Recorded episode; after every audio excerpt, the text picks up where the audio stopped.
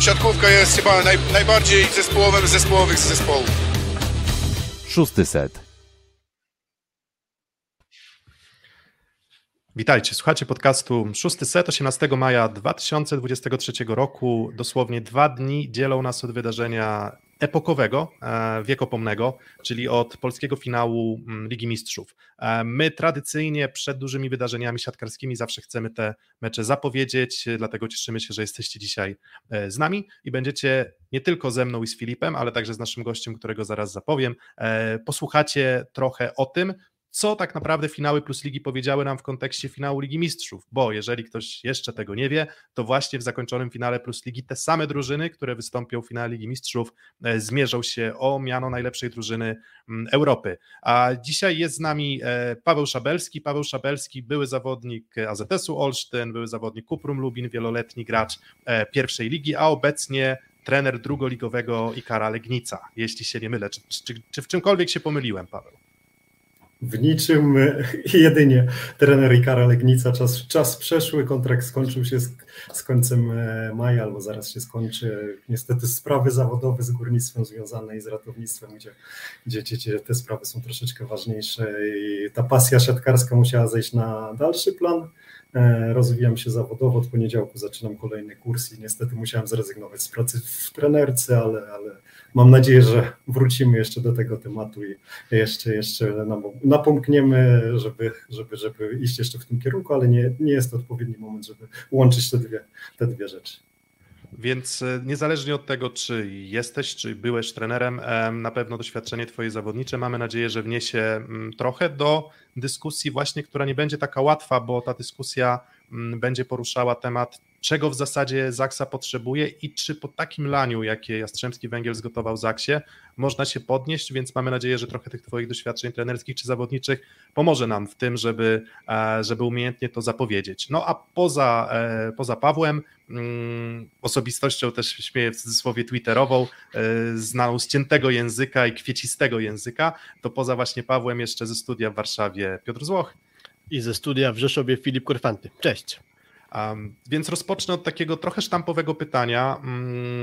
9 mm, do 1 w setach Jastrzębski Węgiel wygrywa rywalizację, z czego ten trzeci mecz demolka mm, zupełna. Tam przewaga małych punktów taka, którą bardzo rzadko widać, jeżeli spotykają się przykładowo Beniaminek plus ligi z najlepszą drużyną ligi, a co dopiero w przypadku starć e, finałowych. Był to koncert gry Jastrzębskiego Węgla.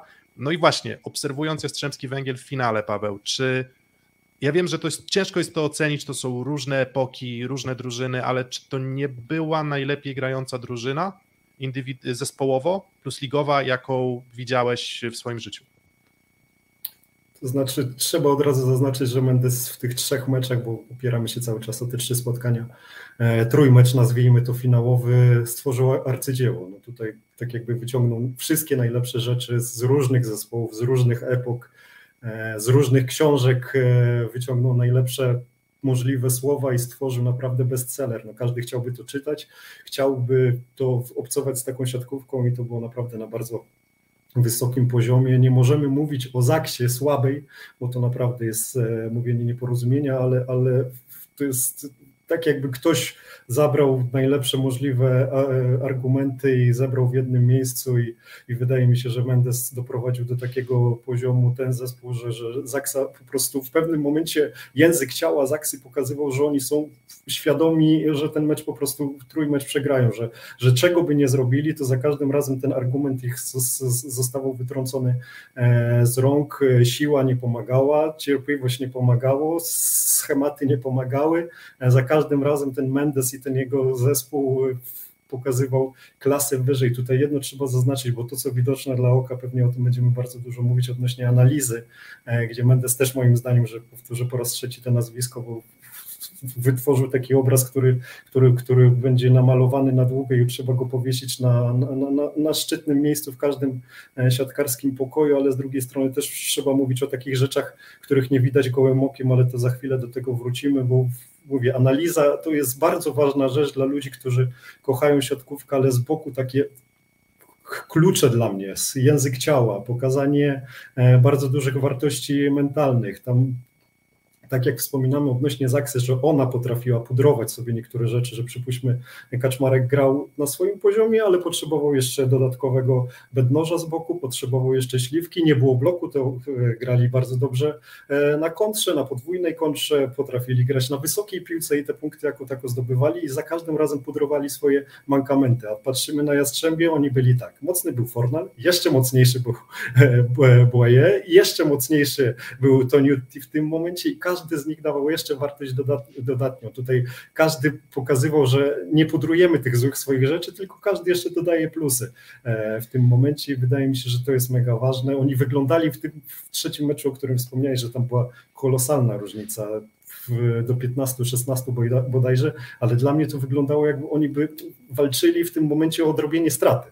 Oni w każdym tym secie pokazywali, dobra, prowadzimy sześcioma, ośmioma punktami, ale my chcemy wygrać do dziesięciu, my chcemy wygrać do jedenastu, my chcemy wam pokazać, że to my demolujemy tę siatkówkę i my zasługujemy na Mistrzostwo Polski. I to jest takie preludium, wydaje mi się, że ten trzeci mecz to jest preludium do, do Ligi Mistrzów, ale mówcie, mówcie jak wasze zdanie wygląda w tym temacie. Paweł, bo mówisz cały czas o zaletach Jastrzębskiego Węgla, o tym jak dobrą drużynę na ten finał stworzył Marcelo Mendes, pewnie też będę często tego nazwiska nazwiska dzisiaj używał, ale na pewno jest to uzasadnione i wydaje mi się, że trochę łatwiej jest wskazywać, w czym był dobry Jastrzębski Węgiel, a trochę trudniej byłoby wskazać jakikolwiek mankament tej ekipy na dystansie tych trzech meczów. I gdybym ja miał czegokolwiek poszukać, to przychodzi mi do głowy tylko drugi mecz i pierwszy set, gdzie on się zakończył dwoma blokami na Tomaszu Fornalu w końcówce, ale to, że do takiej końcówki wyrównanie doszło, to było spowodowane innymi tym, że dużo zamieszania wprowadzała skrócona zagrywka gdzieś w strefę Mbaje. Dużo tam było bałaganu w kontekście przyjęcia skrótów Jastrzębia. I to był tak naprawdę tylko pierwszy set, gdzie takich elementów ich może chwilowej niepewności się trochę pojawiło i to Zaksa wykorzystała. Ale na całym dystansie pozostałej rywalizacji tak naprawdę chyba nie jestem w stanie wskazać żadnej słabości tej ekipy. No bo gdzie? Dobra, ale powiedz mi, jaki pomysł Zaksa ma na wygranie z Jastrzębiem w tych trzech meczach? Bo Jastrzębie można znaleźć e, pomysły i jeżeli wrócimy znowu do analizy, gdzie zagrywali, w, którym, e, w które miejsca zagrywali, co chcieli wyeliminować, jaką dystrybucję, e, jaką dystrybucję prezentuje to Newty, widzimy, jaką dystrybucję prezentuje Zaksa, widzimy, ale co Zaksa chciała zrobić w tym trzecim meczu, co Zaksa chciała zrobić w drugim meczu, oprócz tego pierwszego seta, do którego, do którego też pewnie wrócimy, bo dla mnie to był taki set Zaksa. Dobra, Zaksa wraca na swoje tory, próbujemy dalej, dalej ich e, przewrócić, tego kolosa. Może nam się uda. A Mendes znowu krok do przodu, jestem przed wami. Wy mi szacha przesunęliście w tym momencie, dobra, ja wam tutaj jeszcze pokażę sztuczki z drugiej strony, argument wrzucę, siła woli jest taki, przepraszam, że jeszcze przeciągnę, ale znowu książkowy wątek jest e, e, Bajaz bodajże, mm, czarnoksiężnik. I on z kolei ma moc siły woli i do, do tego jeszcze używa mm, argumentów takich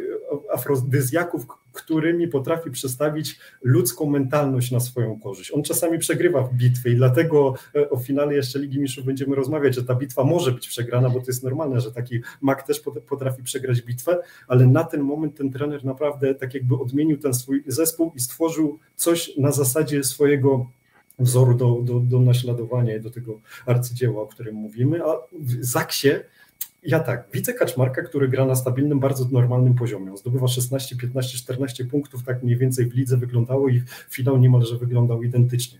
Mamy stabilną pozycję wyjściową z Kaczmarkiem. On zdobywa tyle, ile trzeba punktów. Nie mamy śliwki, bo kończy jeden mecz na minus 5. Nie mamy bednoża, bo kończy na minus przypuśćmy 3 w ratio. Środkowi swoje coś tam robią, tylko znowu mówimy o tożsamości Zaksy, która chce przyciągnąć akcję na długości, chce przyciągnąć akcję na cierpliwości, a co robi Mendes ze swoją ekipą? Tę cierpliwość katuje od razu. Dobra, wy zagrajcie cierpliwie, to ja dam wam 48 obron e, w tym mhm. meczu i wyciągnę z tego 56% skuteczności na, na kontrze. Ja wam przybiję piłkę, was zablokuję. Tak? Także tutaj mówię, ogromnym... jest bardzo dużo szachów. Ogromnie no. trudnym, ogromnie trudnym wyzwaniem, przed jakim też e, stoi Zaksa, mm, jest to, że czasem są drużyny, i to nie, i nie jest to przykład Jastrzębskiego Węgla z tych finałów, są drużyny, w których Przykładowo, Halkbank Ankara, Jastrzębski Węgiel gra z Halkbankiem Ankara, wszyscy wiedzą, że jest ten Nimir i wiedzą, że jest ten Tomasz Dżeszki, a więc pozostali zawodnicy będą w tej dystrybucji wykorzystywani rzadziej przez rozgrywającego, więc jest tutaj jakiś tam element, e, na którym możemy się skoncentrować na przykład przy decyzji o bloku. W przypadku Jastrzębskiego Węgla, i to jest to ogromne wyzwanie, jakie stoi przed, mm, przed Zaksą, jest to drużyna, która naprawdę objawiła się z kompletnej strony. W zasadzie czy to był Trevor Kleveno, który otrzymywał piłkę i skończył zresztą tak. po w ogóle po jakiejś znowu kosmicznej akcji, w której Jastrzębski Węgiel nie dał się dobić Zaksie do boiska i bronił tak, że znowu po prostu nie udało się tego, mm, tego celu zrealizować. Czy to był Fornal, czy to był Boye, czy to był Mbaye, czy to był Gładyr. I w tym aspekcie zagrywki i zdobywania własnych, zdobywania breakpointów, ale i w aspekcie tego, żeby przed tymi breakpointami się bronić przede wszystkim, Jastrzębski Węgiel był kosmiczny. Um, wystarczy spojrzeć, że Jastrzębski Węgiel, tak, bo tak lubimy czasem się podeprzeć liczbami, żeby nie przeginać też e, pały, e, ale 96 breakpointów zdobytych przez Jastrzębski Węgiel w 10 setach, czyli 10 mhm. breakpointów na set. Zaksa, żeby wygrywać sety, musiałaby tych breakpointów, co matma prosta pokazuje, robić 11 albo 12, a byli w stanie robić 3, może 4 na set.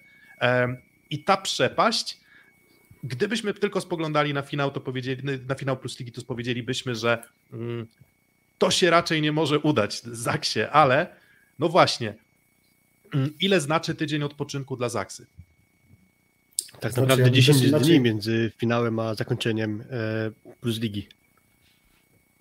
Tak, tylko ja bym trochę inaczej też ubrał inaczej ubrał kwestię możliwości wygrania meczu przez Zaksę. Bo jeżeli dobrze wspomniałeś odnośnie breakpointów i sideoutów, no zobacz, e, dobra, masz e, Błaje zagrywającego bardzo mocno albo jeszcze mocniej idącego cały czas na maksa, z drugiej strony masz Fornala, ale jeżeli Zaksa nie robi sideouta z częstotliwością wyższą niż 70% przy Mbaye, nie robi tego przy Toniu Team, nie robi tego przy Klewno nie robi tego przy Gladyrze, no to z czego my mamy zdobywać punkty?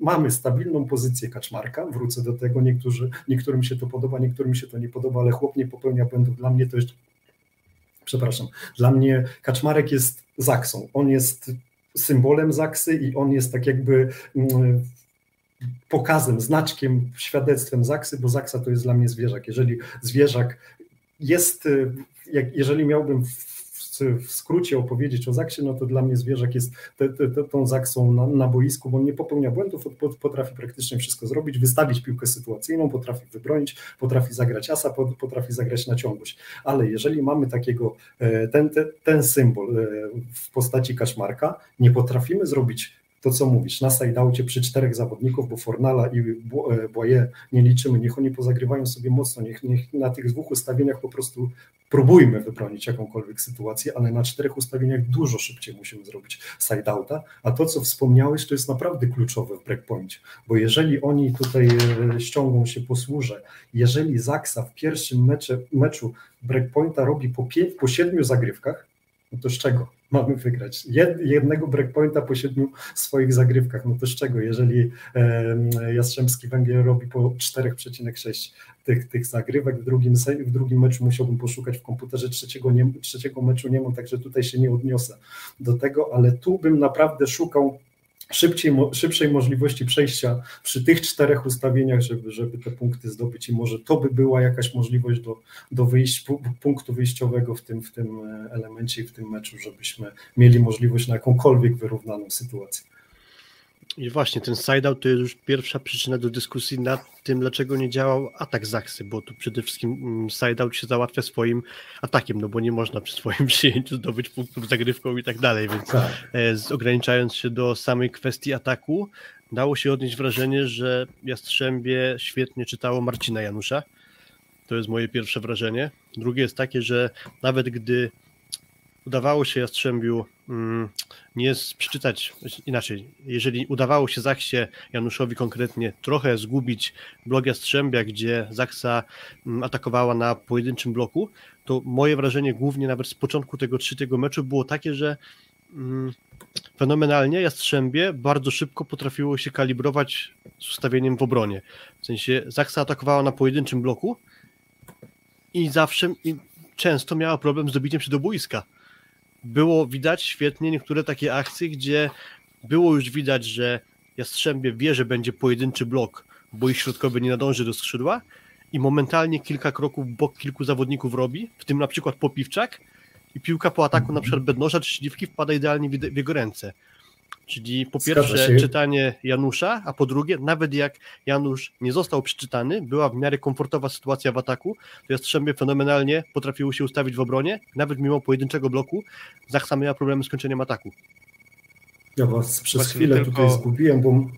Mhm, mów, mów. Tylko mówię, że tylko dodam, dodam też, że to właśnie tak Filip mówi, to nie jest tylko kwestia tego, czy skauci, czy Mendes, czy sztab szkoleniowy Jastrzębskiego Węgla był w stanie umiejętnie rozpisać to, jaki wybór podejmie Marcin Janusz, ale dalej jeszcze jakieś tam wybory podejmują zawodnicy właśnie, którzy Dokładnie. wykonują atak. I tych zawodników, i tych Dokładnie. zawodników też po prostu Jastrzębski Węgiel był w stanie e, czytać, więc to było wręcz, wręcz magiczne, czy też trochę telepatyczne, bym powiedział, e, jak to, to w jaki sposób Jastrzębski Węgiel był potrafi, potrafił odczytywać to, o czym ty wspominałeś o tej książce, e, intencje Mhm. właśnie zawodników Saksy w ataku.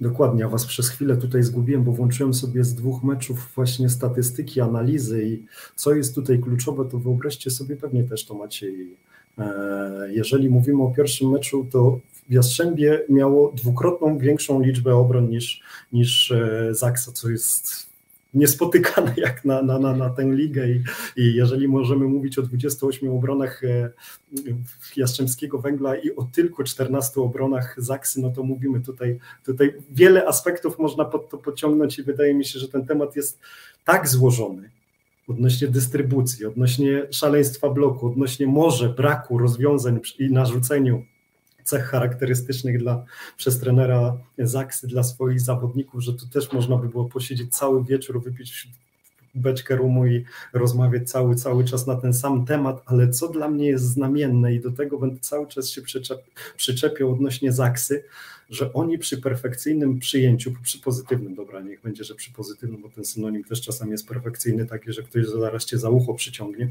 ale jeżeli oni w drugim meczu mają po pozytywnym przyjęciu tylko 53% e, ataku, z czego są pięć razy zablokowani, to jest właśnie to, o czym ty powiedziałeś, że oni przestali tak jakby grać swoją siatkówkę, bo tak, przy perfekcie, dobra, mamy pojedynczy blok, tego zablokowali, tamten popełnił błąd, mnie wybronili, kurczę, no z czego tu kopnąć? Zaraz się okazuje, że po negatywnym przyjęciu jesteśmy na bardzo podobnych mm, liczbach niż jak na po, po pozytywnym przyjęciu i to mnie boli. Bo tak, środkowi przestają kończyć, a mamy dwóch genialnych środkowych po stronie Zaksy.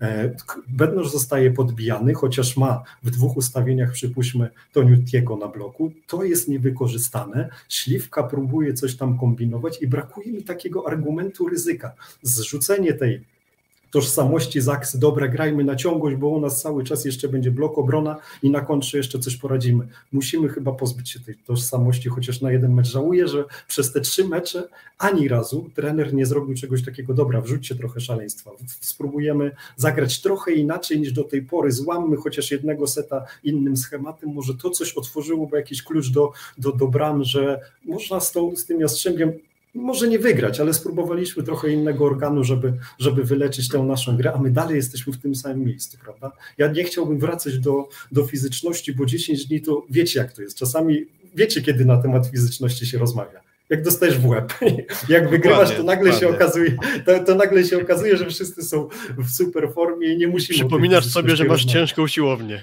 Tak, tak, dokładnie. Dlatego ta fizyczność dla mnie to jest taki bonton, że dobra, ktoś przegrał trzy spotkania z rzędu, to porozma- z rzędu, przepraszam, to porozmawiajmy o ich fizyczności, bo pewnie tam rowerów nie wykręcili na czas, ale, ale ja fizyczność można wrzucić sobie, mówię, w ballady o porażkach, a, albo jako usprawiedliwienie tej porażki, o usprawiedliwieniach. Nie chciałbym rozmawiać, bo wolał, żebyśmy właśnie porozmawiali na temat, to co fajny temat rzuciłeś, co trzeba zrobić, żeby ta Zaksa mimo wszystko odpaliła i, i żeby ten finał był jeszcze bardziej wyrównany niż, no właśnie, niż i, w sobie myślimy o tym. I ja szukam postaci, które moim zdaniem są kluczowe i no i właśnie, um, jedną, z tych, jedną z tych postaci moim zdaniem osobiście jest właśnie z ekipy Zaksy, czy w zasadzie to jest, można powiedzieć, z ekipy Zaksy Marcin Janusz, z ekipy Jastrzębskiego Węgla właśnie Ben Toniutti.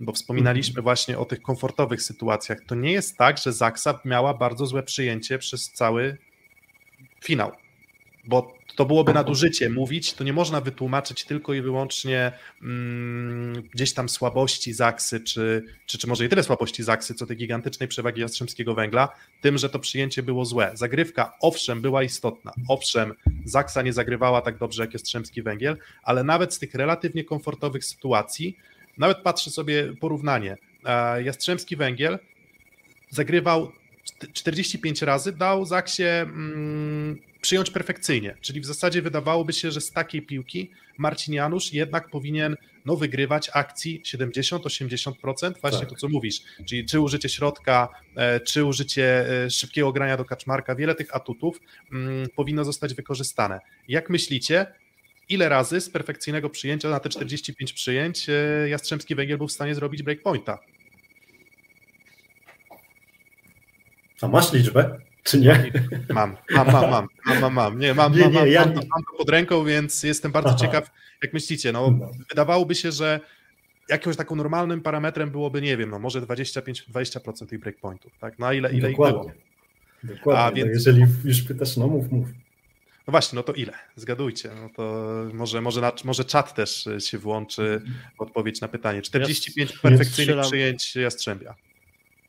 45 perfekcyjnych przyjęć Jastrzębia, no to nie wiem, no, e, ale w tym drugim meczu Przepraszam, 45, 45 przyjęć Zaksy, sorry, 45 ja Powiedziałbym, że około 50%, w sensie około A, połowy.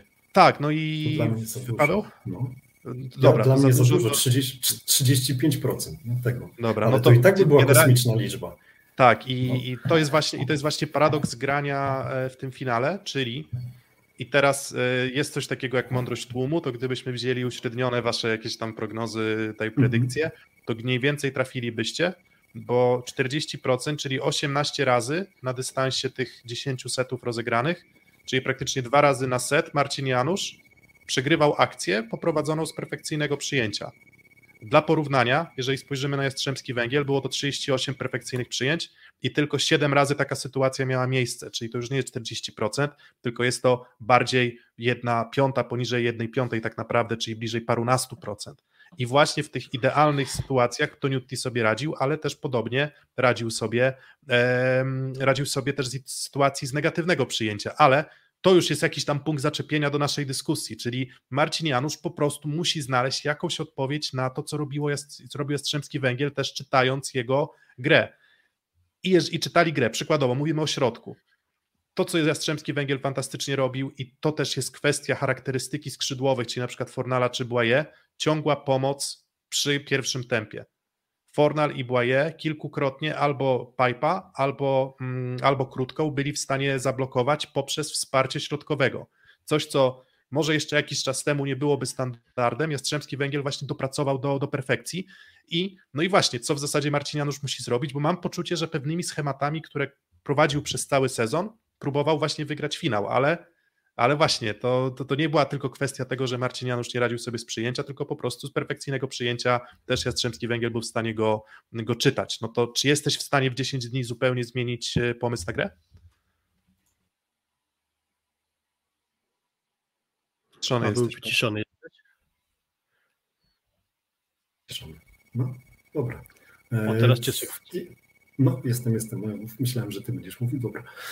E, czy jesteśmy w stanie w 10 dni zmienić grę? Dlatego ja cały czas będę wracał do tej tożsamości Zaksy. Jeżeli oni będą chcieli przez chwilę jeszcze zagrać, dobra, pseta jeszcze spróbujemy tą swoją e, siatkówką pobawić się i spróbować zagrać na ciągłość, zagrać w ten sposób, że tak, nie, za, nie skończymy ataku, to zablokujemy, nie, nie zablokujemy, to wybronimy i zagramy na wyższej piłce. To, co wspomniałeś, no, gramy na, na, na przyjęciu perfekcyjnie i, i, i, nie możemy skończyć ataku, natomiast e, tutaj jest jakiś, jakiś e, problem, ale, ale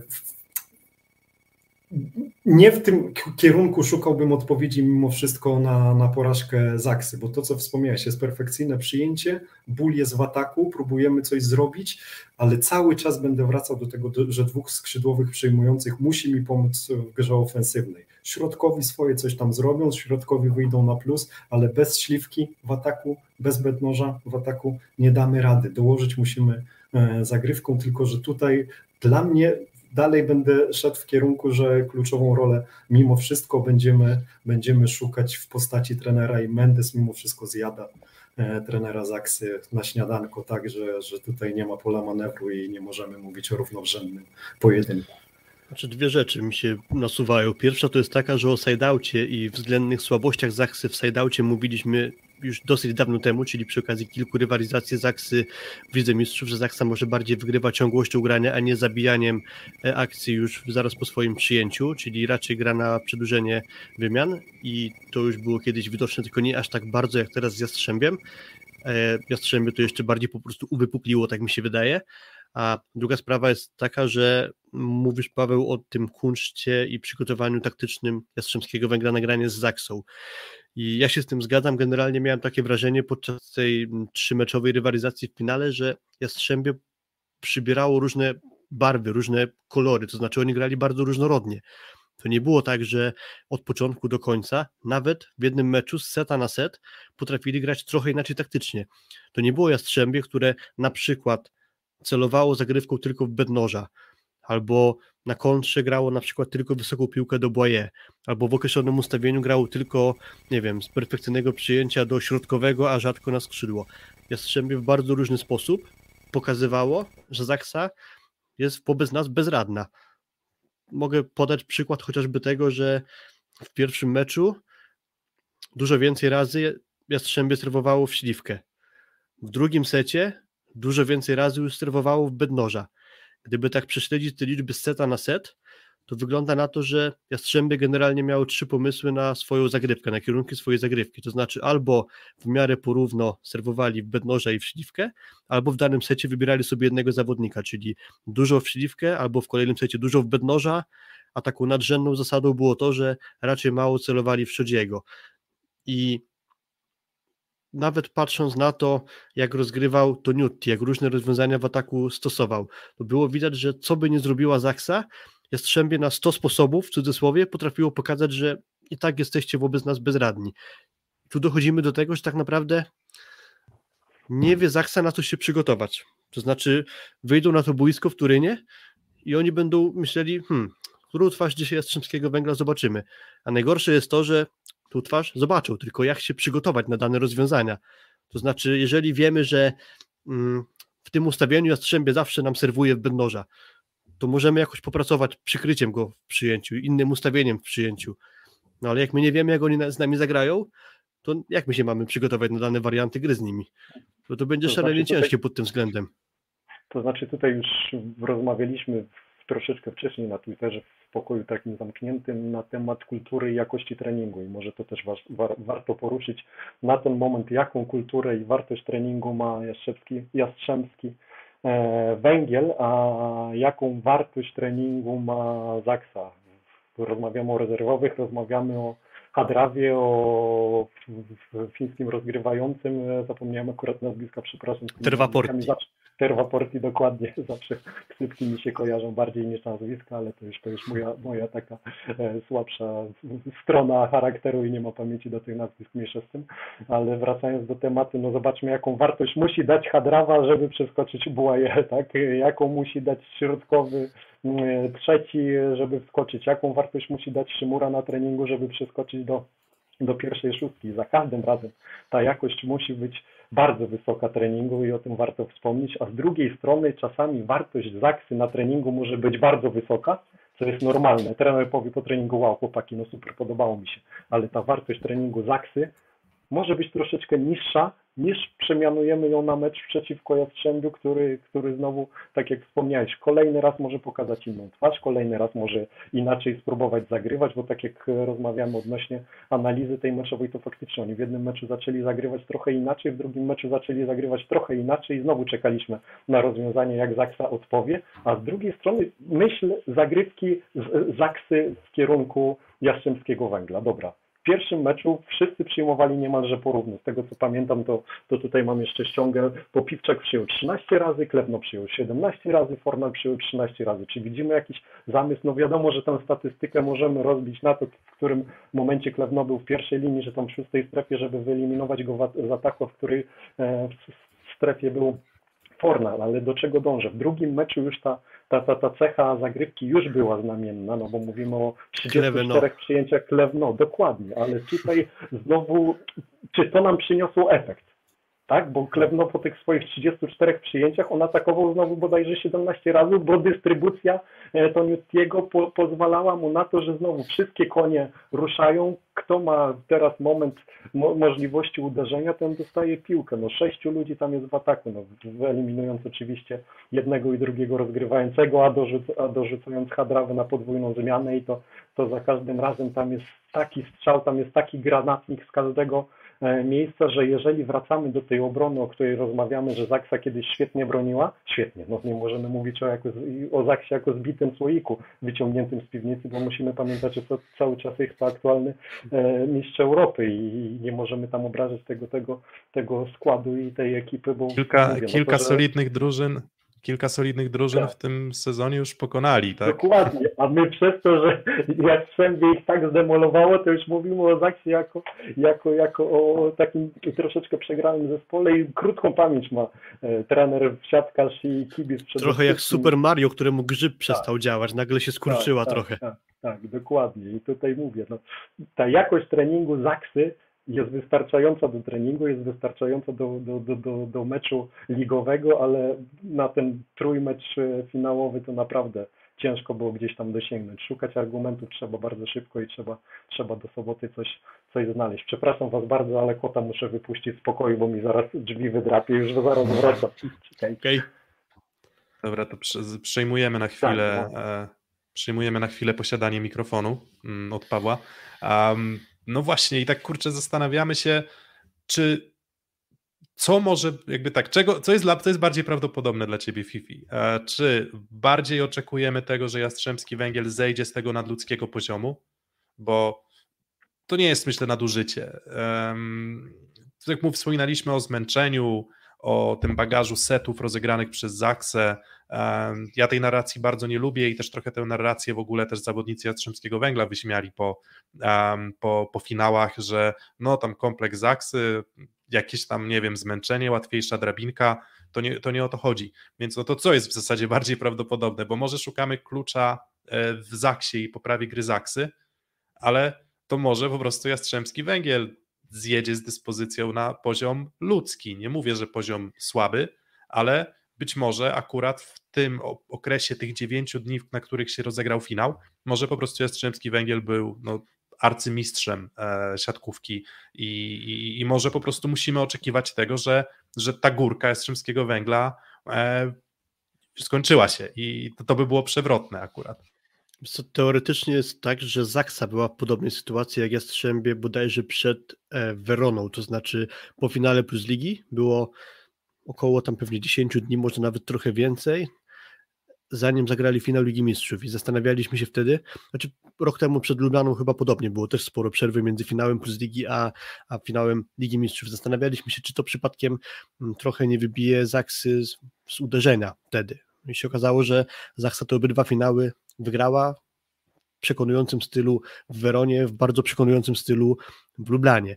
Więc y, nie do końca bym tu uważał za realny argument dla Zaksy, że Jastrzębie przez te 10 dni się zgubi. Mm, mają bardziej komfortowe warunki do przygotowania się. Mam tutaj na myśli to, że jakby do finału plus ligi dojechali pewnie trochę mniej zmęczeni, bo mieli tych meczów czy setów do rozegrania trochę mniej i trochę łatwiejszą ścieżkę sezonu, chociażby w Lidze Mistrzów. Zaksa była w trochę cięższej sytuacji, więc y, bardziej bym celował w to, że Zachsa może się na dystansie tych 10 dni trochę poprawić ze swoją grą i znajdzie trochę czasu, żeby potrenować ewentualną jakąś zmianę koncepcji na pokonanie Jastrzębia, aniżeli liczyłbym na to, że Jastrzębie trochę zjedzie z poziomem. Obstawiam, że tu będzie tak samo napakowane, naładowane energią Jastrzębia jak w finałach Plus Ligi, a jedyną zmienną dla mnie będzie, do jakiego poziomu będzie w stanie rozkoczyć Zaksa. No tutaj naprawdę jest bardzo ciężki temat pod tym względem, bo w Jastrzębie naprawdę wygląda mocno i tutaj ja wczoraj oglądając, nie wiem czy oglądaliście wczoraj Real z e, City. I ja oglądałem analog... tak jednym okiem. I analogia do tych spotkań Jastrzębskiego Węgla z Zaksą, no ja myślę sobie, kurczę, no spotyka się Real Madryt, e, czyli Zaksa nasza mistrz Europy, spotyka się z City i te City tak, myślę sobie, pierwsze 10 minut City naprawdę napakowane jak pierogi mojej mamy, tak? No niesamowicie, no kurczę, nie da rady, no wytrzymać tego 90 minut, 20 minut, dobra, no cisną strasznie, 30 minut, czy tam bodajże już było 2 czy 3-0, potem zrobiło się 4-0, a tu nie było w ogóle koniec. No tego oni chcieli dobić tego ten Real, tak jak rozmawialiśmy wcześniej, że oni tak jakby się wydawało, że ten te City w pierwszym meczu przegrało 6-0, a teraz musi wygrać 7-0 i cisnęli po raz kolejny i cisnęli po raz kolejny. Haaland tam po prostu zjadał oczami tego bramkarza Courtois, żeby jeszcze jednego, jednego, żeby chociaż jedną bramkę strzelić w tym meczu, udowodnić, że jest naj, najpotężniejszym e, piłkarzem na świecie, ale ten City, te wczorajsze City to naprawdę przypominało mi bardzo mocno Jastrzębski węgiel, węgiel i ta analogia była potęgi jednego klubu na drugim e, niesamowita. Paweł nagle straciło tak? się połączenie dźwiękowe, więc trzeba coś naprawić. Dobra. Ale się tutaj. Ja słyszę Pawła cały czas, jakby całą A, jego wypowiedź dobra, słyszałem, dobra. więc... Albo to u mnie coś jest nie tak. Więc nie wiem, nie wiem do końca. Tutaj ta analogia piłkarska jest, jest, była bardzo mocna i, i naprawdę pokazująca moc jednego rywala nad drugim, E, mówię, no, mo, może troszeczkę się powtarzamy, ale jeżeli znaleźć jeszcze jakiś klucz, żeby, żeby Zaksa odpaliła, to mimo wszystko jakość e, w obronie musi być poprawiona. Tutaj ktoś zwrócił z Twitterowiczów uwagę, że, że, że tej gry w obronie nie ma tak dużo, jak było wcześniej w rundzie zasadniczej, tylko musimy wrócić do potęgi jastrzębskiego węgla, no bo tak, ustawiamy sobie podwójny blok, próbujemy coś zablokować, tu jest strzał z innej strefy niż mamy rozpisane to w analizie meczowej przez trenera. Próbujemy zagrać schematem, skrótem, środkowy nie dostanie, jednak środkowy dostaje. Środkowy w pierwszej linii dostaje, to szósta strefa jest uruchomiona. I tak jakby dla mnie, mimo wszystko, że się powtórzę, to będzie kluczem, e, będzie kluczem do, do rozwiązania zagadki, kto wygra ten finał Ligi Mistrzów, to mimo wszystko będzie element zagrywki. Jeżeli trener, czy w kompilacji z drużyną, no bo to też jest normalne, że widać, że, że, że trener e, Zaksy Kędzierzyn-Koźle trochę oddaje poletko dla zawodników, ma świadomość tego, że, że ich wiedza na temat siatkówki jest bardzo wysoka i czasami śliwka tam przejmuje moment taki obrotowy tego, tego, tej, tej wędki siatkarskiej i on potrafi powiedzieć coś bardzo solidnego, tak, tak jak rozmawialiśmy, David Smith, David Smith też e, ma nutkę takiego analityka zmysłowego i też potrafi tam argument dorzucić do tego wszystkiego i oni widać, że bazują na, na myśli. Oni są takim dobrym nauczycielem przygotowanym do egzaminu i spotykają Jastrzębski Węgiel, który przygotował się na jeden egzamin, który jest najważniejszy na świecie. I moim zdaniem to jest, zobaczcie, że mimo wszystko Zaksa, czym się jeszcze, jeżeli byśmy szukali dziesięciu różnic na temat Zaksy i Jastrzębskiego Węgla, no to wytłumaczcie mi pojęcie agresji w Zaksie Kędzierzyn-Koźle. U nich nie ma czegoś takiego jak, jak agresja. U nich jest pozytywne nakręcanie, dobra, chłopaki, mamy świadomość swojego potencjału, mamy świadomość swoich umiejętności, potrafimy grać Raczej... bardzo dobrze, Chłodne, no. chłod, takie wyrachowanie, raczej chłód. Tak. Raczej, raczej, raczej wyrafinowanie, właśnie raczej um, to właśnie jak tam David Smith nawet w wywiadzie z Kubą Lewandowskim, który, którego dzisiaj z nami nie ma, bo on wraca w ogóle z Filipin z wakacji, więc, więc no, po no, prostu no. nie mógł dotrzeć na ten odcinek. To ja pamiętam właśnie, jak on wspominał, że chłopaki jakby mówi, że jakby co, co myśl, jak myślą w kontekście tych straconych punktów, czy też przewag rywali, którym, tak. którą muszą odrabiać skoncentrujmy się na naszym wykonaniu naszego ataku, starajmy się szybko zdejmować rywali z zagrywki i skupmy punkty. Jedno ustawienie, drugie ustawienie, trzecie, tak. czwarte. po jednym punkcie, po jednym punkcie, po jednym punkcie. On sam przyznał, że to raczej nie jest ich charakterystyka, żeby w jednym ustawieniu potężną siłą, taką armatą, jak nie wiem, pójdzie czy Błaje, czy Fornal, zaserwują Dokładnie. cztery czy pięć razy, e, to raczej Bednosz coś takiego pokazywał w ćwierćfinale. Tak. W półfinale, I w tak? półfinale że zagryw... I że wtedy zagrywką potrafił rozstrzygać e, mecze. Ale tak to raczej ta Zaksa to jest precyzja, raczej to jest myśl, raczej to jest właśnie taktyka, i nagle się okazuje, że spotkali się z rywalem, który być może miał to akurat w tym momencie dopracowane na jeszcze wyższym poziomie niż, niż oni sami.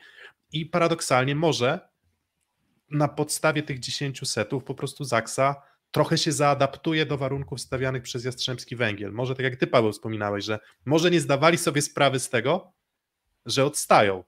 Więc no może teraz jakby będą szukali. Ja jedynie, na pewno będą szukali. Ja jedynie, Jedynie czego się boję, żeby oni nie wyzbyli się takiego pragnienia zwycięstwa. Tego się boję z takiego psychologicznego punktu widzenia, że pogodzili są, pogodzeni są z myślą, że dobra, spotkaliśmy lwa na swojej drodze i kurczę, nie wiemy co, co, co, co z tym fantem zrobić, tak? No musimy uzbroić się w taką moc, żeby tego lwa mimo wszystko pokonać i podciąć mu nogi, nie wiem, złapać za, za gardło w jakikolwiek sposób, do, dopaść go w taki sposób, żeby tę szalę zwycięstwa przenieść na, na swoją korzyść, ale, ale ten język ciała z finałów no, był taki adaptacją porażki dla mnie. Dobra, robimy wszystko, jest za mało, kurczę, może następnym razem się uda, drugi mecz, dobra, dajemy z siebie wszystko, ale widzimy, że, że nie dajemy rady, a z drugiej strony ja widziałem tam po prostu magia to jest jedno, ale nienasycenie, głód, chęć tego złotego medalu, to po prostu to było takie organoleptyczne, że,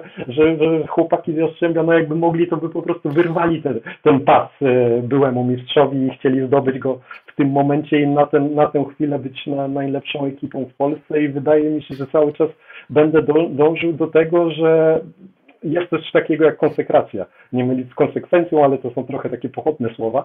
E, I, I Mendes jest takim człowiekiem, który jest skupiony na, swoim, e, na swoich ideach, tak? Czyli on jest godny ich chętny poświęceń, on wie, że przez mękę jakąś musi przejść i ta męka miała miejsce w grudniu, w styczniu, przegrywali tam kilka spotkań, jak ktoś myśli, że prezes chciał zwolnić Mendesa, to, napra- Mendesa, to, to naprawdę musiałby głupoty gadać, bo to w ogóle nie, nie było wiarygodne, żeby on był e, stamtąd zwolniony, no bo on jest za, za, za dużą osobistością, żeby zwolnili go z takiego klubu, ale on tą swoją konsek- konsekracją po prostu zbudował ten zespół i jak ja patrzę na niego, to dla niego ten etap jest jeszcze nieskończony. On dopiero etap tej budowy dopiero powie, ja po mistrzostwie Ligi Mistrzów powiem, że ten zespół jest w tym momencie złożony tak, jak ja bym chciał i, i, i dąży do tego, że chce być w tym miejscu, którym e, sobie ustawił jako cel dużo, dużo wcześniej, a trener Zaksy wydaje mi się, że jest szczęśliwą osobą w tym miejscu, w którym, w którym obecnie przebywa. I ta różnica jest dla mnie po prostu kolosalna. Ja wracam cały czas do Gianniego Kretu, w chwilę z nim współpracowałem o dziwo i paradoksalnie nie, nie mówiliśmy tym samym językiem siatkarskim, mieliśmy bardzo dużo sporów, bo on e, ma charakter taki, jaki, ja, jaki ma, ja mam troszeczkę odmienny, ale, ale ta pasja jego siatkówki jest naprawdę zarażająca i, i jak patrzyłem na niego, jak on pracuje, to, to chciałbym zobaczyć starcie e, Mendeza z Giannim Kretu, bo jestem święcie przekonany, że jeżeli Gianni Kretu by przegrał jeden taki mecz w finale, przegrałby drugi taki mecz, to widziałbym go z podkrążonymi oczyma e, i ten trzeci mecz na pewno by tak nie wyglądał, jak wyglądał trzeci mecz e, finału o złoty medal, bo tam Gianni by po prostu, on pochodzi z Rumunii wyglądałby jak e, wampir i nie dałby sobie tak oddać tego złotego medalu tak szybko. Nie chciałbym tego nazwać bezradnością. Tak naprawdę brakuje mi trochę słowa, jak określić to podejście mentalne Zaksy do tego, co chociażby działo się w trzecim meczu, gdzie no, to już była chyba kwintesencja ich tak naprawdę bezradności, tak chyba trzeba powiedzieć, bo nawet patrząc na wynik, to chyba już wystarczający argument e, na powiedzenie, że Zaksa była bezradna w tym spotkaniu. Nie chcę powiedzieć, że mm, ich mentalność na to wskazywała, że oni jakby zdawali się mm, bezsilni wobec tego, co się działo. Bardziej bym powiedział, że są jakby uświadomieni, że chyba tego meczu nie wygrają, ale to nie było tożsame z rozpaczą bo z kolei mam totalnie przeciwstawny obraz tego, co działo się w Pucharze Polski w Krakowie, w niedawnym finale Pucharu Polski, gdzie Zaksa wyrwała tak naprawdę dwa wygrane sety Jastrzębiu, gdzie wysoko prowadziło Jastrzębie w pierwszym i drugim secie i Zaksa mimo tego to od, odwróciła.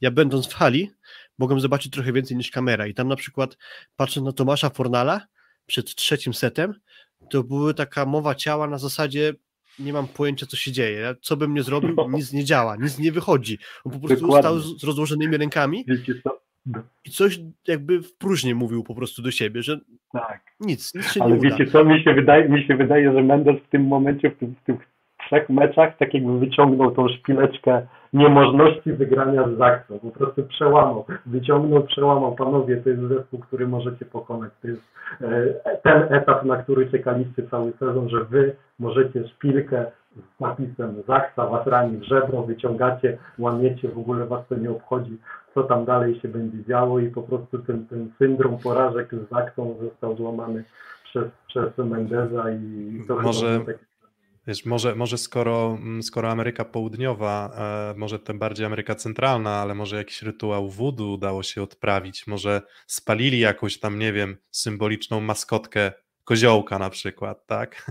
Czy wbijali jakieś tam szpilki w, e, w niego, bo, bo faktycznie mm, w zasadzie nawet jak my zapowiadaliśmy finał plus ligi, e, to siłą rzeczy musieliśmy się koncentrować na tej kwestii mentalnej, no to, to, było, to było jakby oczywiste. Nikt nie miał wątpliwości, albo przynajmniej my nie mieliśmy wątpliwości co do tego, że czysto sportowo Jastrzębski Węgiel jest już bardzo blisko Zaksy. Tylko, że pozostawało tak naprawdę i pokazał to też finał, finał Pucharu Polski. On nie pokazał dominacji Zaksy, on pokazał siłę Jastrzębskiego Węgla i ogromną siłę mentalną wtedy i umiejętność wyjścia z trudnych sytuacji mm, Zaksy. Teraz tych trudnych sytuacji Jastrzębski Węgiel też znowu szukając jakichś tam punktu zaczepienia czy kolejnego tematu do dyskusji. Jastrzębski Węgiel był w takim stanie flow, że tych trudnych sytuacji miał. W pierwszym meczu było do 23 w trzecim secie, ale tam była pełna kontrola Jastrzębskiego Węgla, że tam ten nawet nie było remisu. To tam gdzieś tam przy zagrywce z akcji Jastrzębski Węgiel po prostu mógł skończyć akcję. Trochę tego pierwszego seta w drugim meczu i powiedzmy, że druga połowa drugiego, znaczy pierwsza połowa drugiego seta w drugim meczu. Poza tym Jastrzębski Węgiel w zasadzie radził sobie zupełnie, zupełnie bez problemu i i właśnie, i to też jest pytanie, czy, czy z tą siłą mentalną, ja taką tezę stawiałem właśnie przed tą rywalizacją finałową, że być może Jastrzębski Węgiel w tych setach, których będzie komfortowo prowadził, będzie w stanie je dowozić i raczej już ich Zaksa nie złamie. Ale Zaksa pokazała w tych dwóch setach, jakbyśmy szukali, no szukamy czegoś na korzyść tej Zaksy, pokazali, że gdy sety są równe, to cały czas mają ten czynnik w sobie, który pozwala im na, mm, na odczytanie tych kluczowych, y, kluczowych momentów, na może to jest siła ich bloku, może to jest siła ich, ich właśnie, nie wiem, zamknięcia każdej strefy, która pozwala im te końcówki mm, wygrywać. Natomiast najpierw muszą doprowadzić do stanu 20-20 i dopiero wtedy będziemy mogli mówić o jakiejkolwiek rywalizacji no. na głowę.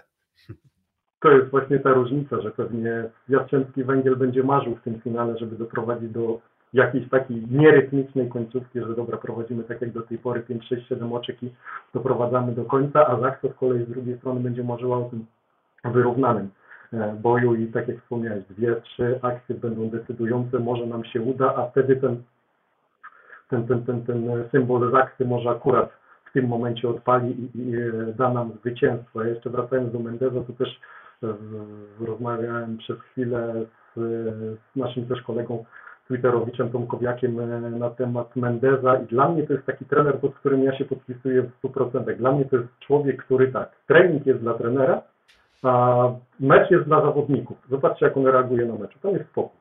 Tam nie ma głupie gadki w stylu, dobra, ja będę teraz pozorantem i pokażę Wam, co tu jest wszystko, milion rzeczy do zrobienia, a wy, wy mi to zróbcie kilka ruchów palcami, pokażę, zagestykuluję, może ktoś z mediów to wyłapie, że jestem super trenerem, on powie dwa słowa. Tam nie trzeba w przeciągu 30 sekund nauczyć, nie trzeba niektórych przypominać rzeczy, bo oni wiedzą, oni działają jak automat i to jest super pod tym względem. A wracając do Zaksy, to, to, to, to, to mówię, tam jest trochę rzeczy do zrobienia, bo ja mimo wszystko też Piotrek z Tobą bodajże rozmawiałem, ja nie wiem, czy bym mimo wszystko nie obrócił przyjmujących. spróbował cokolwiek zmienić w tym kierunku, żeby e, to Bednosz zaczął przy rozgrywającym, żeby zagrać na zasadzie takiego w ITLS-ie to się nazywa słabszego płuca. Jeżeli złapiecie poszkodowanego z przedziurawionym płucem, to jeżeli będziecie chcieli go położyć na pozycji bocznej ustalonej, to położycie go na właśnie to przedziurawione płuco, żeby tym, tym normalnym i zdrowym oddychał normalnie. I tutaj wydaje mi się, że też chyba ta koncepcja jednego słabszego przyjmującego w ofensywie, czyli przypuśćmy, mówimy w tym momencie o Ślipce, niech on sobie trafi na tego Błaje e, w, w bloku. Może akurat na tej wysokości spróbuje go obić, a niech w większości ustawień, przypuśćmy, e, Bednosz trafi na na, na, na Toniutiego. Jeżeli coś tam nie będzie, to znowu obróćmy to ustawienie o 3 i znowu spróbujmy troszeczkę inaczej. Zmieńmy ten koncept, pobawmy się tą siatkówką.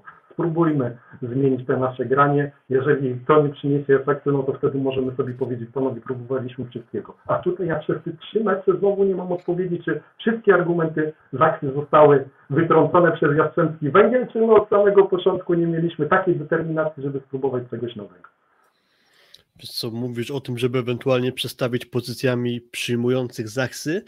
To jest jedna kwestia na pewno do spróbowania, chociaż może zabraknąć trochę dystansu, bo jakby załóżmy, że spróbują w pierwszym secie nie zadziała, w drugim nie zadziała i potem może już braknąć e, dystansu, żeby spróbować ewentualnie jeszcze coś innego, więc to jest dość ryzykowne, albo można to skrócić do tego, że to jakby będzie postawienie wszystkiego na jedną kartę. E, trochę zaczęła Zachsa kombinować w tym finale pod kątem wyjściowego ustawienia, to znaczy jakby symbolem Zachsy było to, że zaczynali sety ze Smithem na zagrywce, tak było do meczu finałowego, chociażby ucierpiała przez to trochę Resowia, bo w jednym z setów się ustawiła właśnie na Smitha z e, w taki sposób, że bardzo mocno wypunktowała to e, Zaksa. Chyba zaczęła od prowadzenia 6 do 0 albo 5 do 0 w którymś z setów.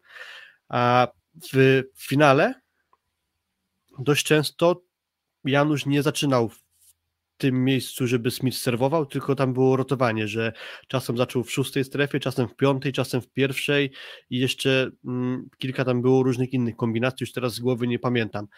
Mm, więc być może jeszcze kombinowanie z wyjściowym ustawieniem coś tutaj pozwoli wykombinować taktycznie. Z kolei w Jastrzębiu o tyle może być łatwo się, się na coś przygotować konkretnego, że z tych 10 meczu, setów finału to Newty 9 razy zaczynał w szóstej strefie. To znaczy, da się prawdopodobnie przewidzieć, jeśli my jak się ustawimy na początku seta, to jaką rotację spotkamy w Jastrzębiu. Będzie to dość przewidywalne. Więc może tutaj Zaksa coś będzie w stanie znaleźć. Oprócz tego, że ewentualnie może spróbują rzeczywiście jeszcze przestawienia pozycji przyjmujących. Trochę, troszkę szukał, mm, troszkę szukał e, Samuel WO on, on trochę tymi rotacjami, rotacjami pracował, ale faktycznie mm, taki krok, żeby Bednoża przestawić na ustawienie bliżej rozgrywającego, jakby zamienić go ze śliwką, nie wpadł. Wiecie, no jakby możemy szukać dalej absurdalnych rozwiązań. Przypomina mi się um, z takich, e, wydaje mi się, najbardziej charakterystycznych, gdzieś historycznych decyzji trenerskich, przypomina mi się trochę finał Igrzysk Olimpijskich w Londynie. Przypomina mi się wtedy, gdzie e, Michajłow nagle ląduje na prawym skrzydle E, przepraszam, na przyjęciu. Tak, wtedy Michajłow, Michajłow trafia na, na przyjęcie. Um, Muserski, na atak. Muserski, Muserski na atak. Może gdyby to już naprawdę nie działało, to może i pytanie, czy sam LWO jako pewnie trener, wydaje mi się dość konserwatywny i ogólnie jak oceniam Zaksę w tym sezonie, że to jest trener i, i drużyna jest jakby odbiciem charakterystyki trenera, czyli raczej jesteśmy powtarzalni, raczej korzystamy z tych schematów staramy się dopracować to maksimum, te schematy, które, mm, to, które działały. Działały, no jakby nie patrzeć przez większą część sezonu, może nie działały idealnie, ale pozwalały nam na zwycięstwa. To może jak już szukamy, może Bednosz na ataku, doświadczenie przecież na tej pozycji e, ma, gdyby faktycznie brakowało alternatywy w postaci e, prawego, e, prawego skrzydła. Może postać Norberta Hubera będzie tutaj bardzo istotna, bo wydaje mi się, że w poprzednim sezonie Januszowi jednak bardzo pomagało to, że w przyjęć do na przykład trzeciego metra ten Norbert Huber mógł zostać wykorzystywany. Nie była to alternatywa albo lewe, albo prawe, tylko nagle pojawiała się trzecia opcja, z której Janusz, jeżeli chciał, potrafił korzystać i robił to bardzo dobrze. I w zeszłym sezonie mam wrażenie, że on dobierał środki do tego, jak kto się czuje, kto jest na bloku, jak decyduje rywal, starał się trzymać cugle, mieć lejce jakby w swoich rękach. w tym sezonie mam już trochę poczucie, że to się toczy niejako siłą rozpędu. Trochę pewne te problemy, które widzieliśmy właśnie na przykład z tym, jak Janusz prowadził grę, czy skutecznością Zaksy, udało się przykryć Bednożowi. No więc czegoś, czegoś, musi, czegoś musi Janusz, e, Janusz poszukać, ale, e, ale, ale też i sam LWO musi czegoś poszukać. I teraz właśnie tam gadałem z, właśnie z wspomnianym przez Ciebie Paweł Rafałem Tomkowiakim. Uważacie, że Marcin Janusz jest zawodnikiem, który potrzebuje jasnych wskazówek od trenera, co ma grać? To znaczy ja jestem tego typu trenerem, że e, zostawiam ingerencję dla rozgrywającego. Dla mnie rozgrywający powinien mieć swój rozum i swoją inicjatywę grania. Jeżeli coś w pewnym momencie się zagubi, to nie ma problemu, żeby z nim rozmawiać na ten temat i narzucać mu jakąś charakterystykę. Wiadomo, że ja mówię o swoim poziomie i odnoszę się do poziomu, w jakim, w jakim funkcjonowałem pierwsza, pierwsza, druga liga i o tym mówię, że ten, ten rozgrywający to był dla mnie wolny elektron i on za każdym razem koncepcję swoją mógł sobie dostosować do zespołu. Były momenty, że przypuśćmy mieliśmy rozgrywającego po drugiej stronie dużo niższego, to prosiłem zwracałem uwagę, żeby, żeby przerzutów tych do czwartej strefy było zdecydowanie więcej, nie wykorzystuje po prostu przy jakimś takim trudniejszym momencie. Miał świadomość tego, gdzie ten niższy blok jest, miał świadomość, gdzie jest niższy blokujący i w którym elemencie mógłby no, no bazować tylko, nie wiem, ja cały czas będę wracał do tego, że e, czy, dobra, odwróćmy troszeczkę pytanie, czy Janusz jest dokładnym rozgrywającym? Czy piłki dostarczane przez niego są idealne, bo ja czasami wychodzę z założenia, że Kaczmarek potrafi uszanować brzydką wystawę w cudzysłowie w, w Janusza, tak? Piłka nie dolatuje, Kaczmarek ją szanuje. Piłka nie dolatuje do lewej strony, Bednosz ją szanuje. Pobawmy się na kontrze. Dobra, próbujemy dostosować troszkę lepszą piłkę pod każdego zawodnika i w tym kierunku idziemy. Czy dystrybucja Janusza jest dobra? W moim mniemaniu czasami zmiana od y, okoliczności rozegrania powinna być dużo szybsza i bardziej znamienna, bo jeżeli Dima Paszycki, genialny, genialny środkowy w Pucharze Polski jest blokowany na głowę cztery razy z rzędu, przypuśćmy y, David Smith nie ma takiej skuteczności, o której cały czas rozmawiamy, jakoś genialny środkowy, czyli w granicach 70-80%, to czemu nie przesuwamy? Czemu nie uciekamy ze środkowych? Tył, podwójny haczyk, odka, próbujemy przesunąć środkowego, wtedy uruchomimy może więcej trochę pipa. I to, o czym rozmawiamy, on jest bardzo dobrym rozgrywającym, ale wydaje mi się, że w narracji, o której teraz rozmawiamy, to potrzebuje z boku człowieka, który chyba mu jeszcze delikatnie podpowie, w jakim kierunku ta, ta wystawa powinna pójść. Może jeszcze brakuje mu tego doświadczenia, może mimo wszystko brakuje mu takiego ogrania i świadomości, w którym momencie powinien to w którym momencie e, powinien wystawić dane, dane tempo i odpowiedni kierunek. Co Zaksa do tej pory generalnie co do zasady wygrywała, więc nie miała pilnej potrzeby poszukania czegoś innego w rozegraniu. Po prostu mając Marcin Janusz określony styl gry, wdrażał go i przynosiło to zwycięstwa.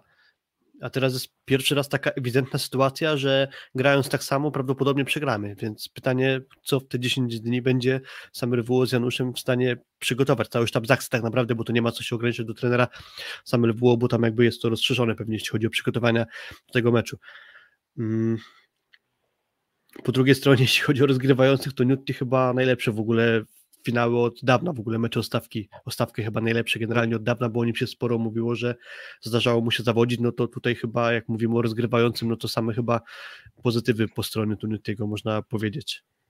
No jest mega dokładnie, no tutaj to tak jak napisałem raz na Twitterze, że trafiłby chyba w ucho igielne za każdym razem tej wystawy, no ta piłka po prostu dolatuje w te miejsca, które on sobie ten rysunek myślowy robi i ta piłka za każdym razem e, jest w tym miejscu, o którym on marzy i jest w tym miejscu, o którym marzy atakująca. Przypominamy, że mówimy o każdym innym kalibrze atakującego, bo mamy Fornala na wysokiej piłce, mamy szybkiej piłce, mamy Chlewno na dużo szybszej piłce, nie już nie, nie, nie korzystając z wysokości, mamy Mbaye, który atakuje z, z drugiego piętra, widząc e, atlas świata pod sobą i mamy e, Błajera, który po prostu z tej drugiej linii idzie tak jakby szedł z drugiej strefy ataku i to, to jest naprawdę kosmiczne tempo, kosmiczna wysokość, ale przede wszystkim kosmiczna dokładność i ta różnica między rozgrywającymi też jest kluczowa. Tylko ja jeszcze mam do Was tego typu zagwozdkę, bo też łapię się na tym, czy Zaksa Kędzierzyn Koźle, mimo wszystko ten srebrny medal to nie jest maksimum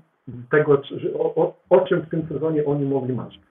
Bo dla mnie początek sezonu, nie wiem, w waszej ankiecie bodajże ja Zaksę w tym składzie osobowym przed przejściem Bednoża z Ligi Chińskiej, ja ich wrzucałem czwarte, piąte miejsce. Ja uważałem, że to nie będzie mocniejszy zespół niż, niż Resowia. Resowia dla mnie była drugim zespołem, Jastrzębie pierwsze bodajże, jeżeli się mylę, to sprawdzimy w ankiecie. I, i, i gdzieś trzecie, czwarte miejsce, może tak Zaksę bym wpisał, zgenerował w tę, w tę, tę tabelę przed rozpoczęciem rozgry, rozgrywek, patrząc na skład osobowy, bo mimo wszystko Bednosz dał im jakość. No, nie mówmy nie owijajmy w. No, gdyby nie było tam Bednoża, to nie moglibyśmy mówić o, o, o sile tego zespołu na miarę złotego medalu. I wydaje mi się, że ten srebrny medal jest takim trochę odzwierciedleniem tego, co, co oni w tym sezonie mm, mogli ugrać.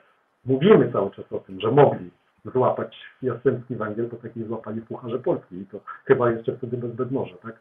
Z tego co pamiętam, czy był Bednoż? Mówcie mi.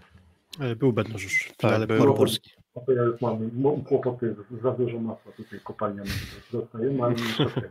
Trochę E, tych spotkań, w tym sezonie trochę tych spotkań Tak, było, więc tak, ja, tak. ci, ja Ja ciebie akurat szukałem- rozgrzeszam. No ale dzisiaj w- szukałem, kiedy Mba nie dołączył do Jastrzębskiego Węgla i też myślę, kurczę, no przecież jeszcze pamiętam wtedy, że grał w Kuprą. Potem myślę sobie następny mecz. Nie, no jeszcze był i co- złapałem się na tym, że też do końca nie pamiętam. Wiesz Ja dobrze pamiętam, dlatego że byliśmy osobiście w zawierciu na jego debiucie A. e, w Trzech Króli, A. więc jakby co No mi właśnie. łatwiej zapamiętać. Piotrek pewnie też to skojarzy, że tam siedzieliśmy za bandą, oglądaliśmy z jaką energią e, Muslim Baye to spotkanie e, rozpoczął. Mm. Będą mniej więcej w podobnym czasie dołączył do, Tak. do Zaksy. kończąc już swój wątek, to wydaje mi się, że ten srebrny medal nie możemy traktować jako porażki, jako, że skończę już ten wątek, jeżeli patrząc przez pryzmat początku ligi. Dobra, jest początek ligi, początek września, czy tam początek października, w którym miejscu Zaksa Kędzierzyn skończy ligę. Drugie miejsce, wydaje mi się, jakby ktoś im powiedział, panowie, super wynik, tego się trzymajmy, ten sezon może być troszeczkę trudniejszy niż, niż poprzedni. Jak ktoś dałby nam srebrny medal, to wydaje mi się, że cześć jak czapka, dziękujemy bardzo. Wywieszenie medali, byśmy byli dumni. Zostali zbici w finale, są w finale Ligi Mistrzów i wydaje mi się, że ten sezon jeszcze może być dla nich naprawdę mega satysfakcjonujący. Mm, Odpaliłem ankietę, kto wygra Wielki Finał Ligi Mistrzów, więc e, możecie teraz zagłosować, drodzy widzowie, i też oczywiście mm, bardzo będziemy wdzięczni za łapki w górę. E, Tych łapek w górę jest jeszcze ciutkę mniej niż e, Was na naszym live, więc mm, postarajcie się dobić tam do tych 109 osób, które w tym momencie razem z nami śledzą te wydarzenia i słuchają uważnie, co mamy do, do powiedzenia. No i skoro odpaliłem tę ankietę, to jeszcze mam jeden wątek, taki trochę niezwiązany z, znaczy związany z Ligą Mistrzów, ale niekoniecznie z tym konkretnym finałem. Um, Paweł, czy ty pamiętasz, e, czy ty śledziłeś albo w telewizji, albo czy kojarzysz e, e, finały, czy te Final Four w wykonaniu Mostostalu, wtedy Kędzierzyn-Koźle na początku lat 2000? Oj, kojarzę, kojarzę, pewnie, że tak. No człowiek tak z takim sentymentem podchodzi do tej siatkówki w, ta, w tamtych czasach, bo wydaje mi się, że nawet na zasadzie Ligi Mistrzów to chyba troszeczkę możemy mówić o w takim, jakbym to nawet nie tyle powiedział amatorskim sporcie, tylko bardziej takim buduarowym, czyli bliższym koszuli. Ci zawodnicy um, byli na bardzo wysokim poziomie, ale wydawało się, że oni są kolegami z bloku z osiedla i Szczepaka i wszyscy byli tak jakby troszeczkę bliżej niż ci profesjonaliści, o których teraz rozmawiamy w barwach Zaksy i Jastrzębskiego Węgla i dlatego e, te, te, te mecze tak troszeczkę są bliższe koszuli.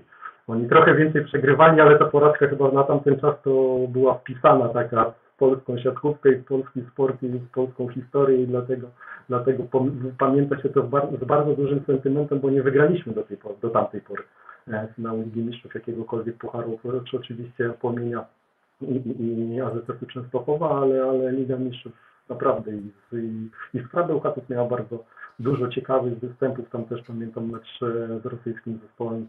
W złoty medal, też tam piłka decydująca, gdyby challenge może był to, to z Krabełchatów od tamtej pory by była pierwszym zwycięzcą e, Ligi Mistrzów, ale, ale naprawdę Mostostal wiąże się z taką historią, która chyba można by było opowiadać perspektywie tego sportu, który dopiero e, sobie tę ścieżkę wypracowywał do takiego e, medium, o którym teraz wspominamy, że siatkówka jest naprawdę mega, mega rozwiniętym sportem. Właśnie dlatego ja poruszam ten temat e, właśnie, żeby uzmysłowić nam wszystkim, bo trochę nie wiem, czy może sam, sama perspektywa tego, że Zaksa zdobyła już dwa razy z rzędu tę Ligę Mistrzów, może coś, co wydawało się być nieuchwytne przez te lata rozwoju siatkówki, e, nagle stało się już namacalne, stało się, stało się czymś bardzo, bardzo realnym. I tak. oczywiście nie, nie mamy w tym momencie drużyn e, z kraju agresora, widzy mistrzów. Nikt nie przekona mnie, że nie wpłynęło to na ogólne zainteresowanie i jakość samej Ligi Mistrzów, bo, bo wpłynęło. Mm, natomiast e, nawet niezależnie od tego wszystkiego mówimy o sytuacji wiekopomnej, dlatego właśnie trochę mi się zebrało na wspominki, bo ja osobiście, ja miałem lat 12 w momencie, w którym e, Mostostal zdobywał wtedy trzecie miejsce i moje zainteresowanie siatkówką było jeszcze wtedy raczej ograniczone, raczej, raczej za siatkówką nie przepadałem i właśnie gdzieś te sukcesy AZS-u Olsztyn powoli zaczynały to zainteresowanie i też sukcesy reprezentacyjne e, Liga, Liga Światowa, to zaczynało nakręcać moje zainteresowanie, ale pamiętam czasy, w których polska drużyna jechała, na przykład PGS Kra, czy wtedy Bockra Bełchatów, jechała do Hiszpanii, wychodziła z grupy Ligi Mistrzów, ale odpadała i była, nie wiem, no, czołową, w czołowej dwunastce drużyn, ale dojście do tego Final Four y, w sposób sportowy, bo pomijam tam to, że Skra, mm, były takie zarzuty, pamiętam, do tego, że Skra kupowała sobie te Final Four i sportowo nie była w stanie do końca dojść do tego, ale okej, okay, pokazywała w tych finałach, że jest w stanie rywalizować na bardzo wysokim poziomie, ale mówię, były czasy, w których mieliśmy jedną drużynę w Lidze Mistrzów i ta jedna drużyna, ten jeden rodzynek bełchatowski też nie dawał sobie rady, żeby nawet dojść do ćwierćfinałów, czy nie mówiąc już w ogóle o Final Four e, Ligi Mistrzów, więc naprawdę trzeba docenić e, ten niewiarygodny postęp. Mm, Skra Bełchatów wychodziła z grupy i odpadała z drużyną z Hiszpanii, czyli z Porto Majorką prowadzoną przez nomen omen Marcelo Mendeza. To, to, też mi się przypomniało a propos tego, że mieliśmy często o tym trenerze wspominać, to już kiedyś się dał we znaki właśnie e, PGS Krze i chyba też wtedy był Miguel Falaska w tym zespole, który eliminował Skrę i właśnie później Miguel Falaska trafił do, do, do Skry, mm, a Marcelo Mendes do Jastrzębskiego Węgla i teraz e, spędza sen z powiek kędzierzyńskiej mm, Zachsie. Jakby to, co mówiliście o Mostostalu, Azoty Kędzierzyn-Koźle, czyli czasy gry w ich Final Four rok 2002 i 2003, jak dobrze myślę. Mm, to jeszcze mój czas niezainteresowania siatkówką. Ja wtedy totalnie jeszcze nie śledziłem tego sportu. Zaczęło się to gdzieś około roku 2007, no ale to też nie tak, że tylko Skra sobie te finały, fi, turnieje finałowe kupowała, bo sprawdziłem sobie, bo tego nie widziałem, ale ten 2002 rok to turniej finałowy w Opolu, czyli jakby ten dzisiejszy Kędzierzyn-Koźle, czyli Zaksa, wtedy Mostostal, była współ, znaczy organizatorem tego turnieju, do tego się w tej czwórce pierwszej znaleźli, przegrali mm, dwa spotkania. E, po półfinale, hmm, z kim oni wtedy grali?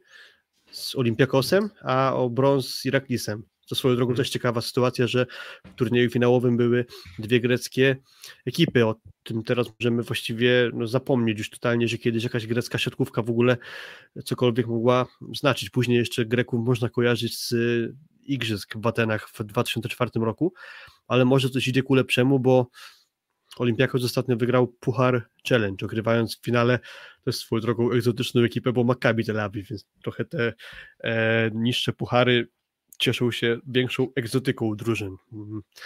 E, ten medal Mostostalu to był 2003 rok, ale z kolei już we Włoszech. Zdaje się, że w Mediolanie. Ja tego nie śledziłem, więc jeśli masz, Paweł, jakieś wspomnienia z tamtego turnieju, to, to chętnie posłucham, bo ja jestem totalnie zielony. Wiem tyle, ile sobie sprawdzę w Wikipedii. Nie, nie, to ja też już tutaj hasłami nie będę rzucał, bo zaraz, zaraz ktoś mnie tutaj powie, że mówię półprawdy, a tego bym naprawdę nie chciał. Sentyment jest bardzo duży i chyba więcej legend bym opowiedział na, na temat tych finałów niż, niż e, faktów, a tego chciałbym uniknąć. E, może porozmawiajmy albo prędzej tak bezprecedensowy moment, że dwie polskie drużyny grają. Tu troszeczkę tak jakbyśmy siedzieli i doświadczali siedzenia przy ognisku, spotykamy się ze znajomymi, dziewuchy, jakieś granie na gitarze i ten finał chyba powinien być tożsamy z samymi przyjemnościami, ale też, że, że wrócę troszeczkę, troszeczkę do narracji książek. Jest ostatnio przeczyta, przeczytana Miasto w chmurach, to do era książka i i tutaj można podobny wątek przyciągnąć, on jest trochę odmienny w książce, inaczej się kończy, ale jest opowiadanie historii z dwóch stron e, bitwy, tak jakby. Z jednej strony jest Omar, a z drugiej strony jest Anna. I Omar jest e, bohaterem, który najeżdża na miasto ze swoim wojskiem, on jest taką drugoplanową troszeczkę rolą, Anna jest też bohaterką drugoplanową i Anna jest w mieście, które się broni. I tak, doświadczamy tego Omara, zaprzyjaźniamy się z nim jako czytelnik, doświadczamy jego przygód, e, poznajemy go bardzo dobrze, chcemy z nim funkcjonować w tym świecie, wiemy, że jest fantastycznym człowiekiem i z drugiej strony mamy Annę, która broni się w mieście, też jest fantastyczną um, intelektualną obywatelką świata, ma milion wspaniałych cech, ale dochodzi do konfliktu. I tu mamy to samo. Z jednej strony chcemy kibicować Zaksie, tak? z drugiej strony trzymamy kciuki za Jastrzębie i oni w tej bitwie ze sobą się spotykamy, a my możemy to obejrzeć gołym okiem i trzymać kciuki za to, żeby ta polska siatkówka już w tym momencie odniosła niesamowity sukces, bo spotykają się dwa potężne zespoły w finale Ligi Mistrzów, ale jeden może tylko zwyciężyć. Dla mnie świadectwo, że te dwie drużyny doszły do takiego momentu jest naprawdę znakomity i chyba z tego powinniśmy wartość wyciągnąć, że cieszyć się że z momentu, które będzie miało miejsce w sobotę i, i tak jak wspomniałem jeszcze przed kamerami, będę oglądał to na żywo pewnie w większości chłopaków, którzy chłopaków, w większości e, ludzi, którzy którzy, którzy sympatyzują z siatkówką, będą tam albo na żywo, albo przed kanałami Polsatu i cieszę się z tego niesamowicie, że taki moment doczekaliśmy, takiego momentu doczekaliśmy, bo tak jak wspominamy, ta siatkówka powolutku stąpała po kruchym lodzie, dostała podwaliny przez Polsat, dostała podwaliny przez Plusa i rozwija się bardzo mocno i możemy czerpać z tego niesamowicie. Spółki Skarbu Państwa dorzuciły troszeczkę tej miedzi od siebie Zresztą KGHM też jest, e, jest, jest, jest e, sponsorem klubu z Lubina, także, także cieszę się, że, że te dobro społeczne przez spółki Skarbu Państwa są szanowane i pielęgnowane finansowo. Mm, to jeszcze jeżeli chodzi o dobra kultury, w których e, gdzieś utożsamiasz się z jednym bohaterem, a potem nagle widzisz spojrzenie z drugiej strony, to, to ci, którzy grają na konsoli, ci, którzy są posiadaczami PlayStation, to, to, to This Is Us Przepraszam, e, The Last of Us, e, oczywiście, The Last of Us, This is Us to inny serial na Amazon Prime, też swoją drogą bardzo ciekawy, obyczajowy serial, ale właśnie e, w The Last of Us też ta narracja jest prowadzona w taki sposób, że wydaje ci się, że ktoś tu jest głównym bohaterem i ktoś tu jest tym dobrym, a potem się okazuje, że Dokładnie. akurat jeżeli chodzi o tych takich obiektywnych kibiców, tych, którzy nie są bardzo związani ani z Jastrzębskim Węglem, ani z Zaksą, to w zasadzie argumentów za kibicowaniem obu tym drużynom Myślę, że możemy znaleźć dużo. 9200 e, biletów sprzedanych już na finał Ligi Mistrzów, więc było trochę obaw o to, jak będzie, jak będzie wyglądała frekwencja. Um, gdzieś też liczby przejawiające się, że około tam pół tysiąca kibiców Jastrzębskiego Węgla, którzy będą na pewno jakąś tam atmosferę e, kręcić e, fantastyczną. I właśnie ja z tych czasów, tam tych lat 2001, 2, 3, 4, to pamiętam, gdzie w, chyba w Pradze był finał Ligi Mistrzów i przy, najechali greccy kibice e, gdzieś e, z sekcji, e, wielosekcyjne kluby wtedy greckie, mm, więc ci kibice byli bardziej piłkarscy, race, kilka tysięcy e, osób, doping, teraz będzie to oczywiście trochę inaczej, bo tutaj nie mówimy o drużynach wielosekcyjnych, natomiast e, bardzo jestem ciekaw, no bo Filip, ty też będziesz na miejscu, um, i Paweł będzie na miejscu, więc bardzo jestem ciekaw też oprawy, bardzo jestem ciekaw tego, czy, czy to wydarzenie mówimy, mówiliśmy bardzo dużo o sporcie i moglibyśmy o nim mówić jeszcze bardzo, bardzo dużo. Ja zaraz zadam pytanie, jaki jest wasz typ e, na finał, ale mm, czego oczekujecie, jeżeli chodzi o widowisko? Bo tak jak mówię, obawiałem się tego, że w momencie, w którym nie było włoskich drużyn w finale, że ta frekwencja będzie niska, a tu się okazuje, że jednak zainteresowanie jest na tyle duże i nie trzeba było tego przenosić do katowickiego spotka ani do Gliwic. Okazuje się, że cały czas siatkówka jest w stanie to zainteresowanie wzbudzać.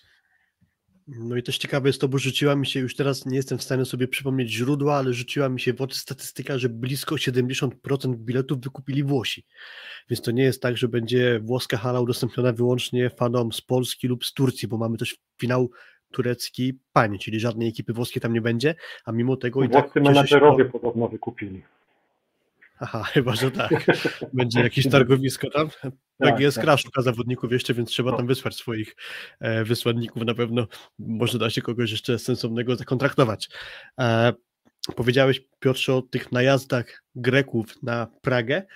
No to ja coś podobnego już, co mogę przeżyć pojutrze w Turynie przeżyłem w Berlinie, bo byłem jakby osobiście w Marszmelinghalle w 2015 roku, kiedy mieliśmy polski e, półfinał, czyli Aseko Rysowia grała Skrę 3 do 0, później przegrała takim samym w takim samym stosunku z Zenitem Kazan, czyli 0 do 3 z debiutującym wtedy w Europie Wilfredo Leonem. Wtedy też niesamowity najazd polskich fanów, praktycznie żółto, biało-czerwone trybuny, fani skry w żółtych koszulkach, rysowia biało-czerwone barwy i to robiło niesamowite wrażenie. Mm, przeżycie czegoś takiego na żywo, zwłaszcza, że Max Hall jest kapitalną halą, jeśli chodzi o rozgrywanie takich spotkań, gdzie tam cała gra świateł, jakaś ciekawa oprawa muzyczna, mm, to już zrobiło świetne wrażenie i coś, co ja ogromnie lubię, to znaczy brak speakera, to znaczy speaker czy tam wodzirej, jak to bywa na meczach reprezentacji, no nie jest pierwszą osobą,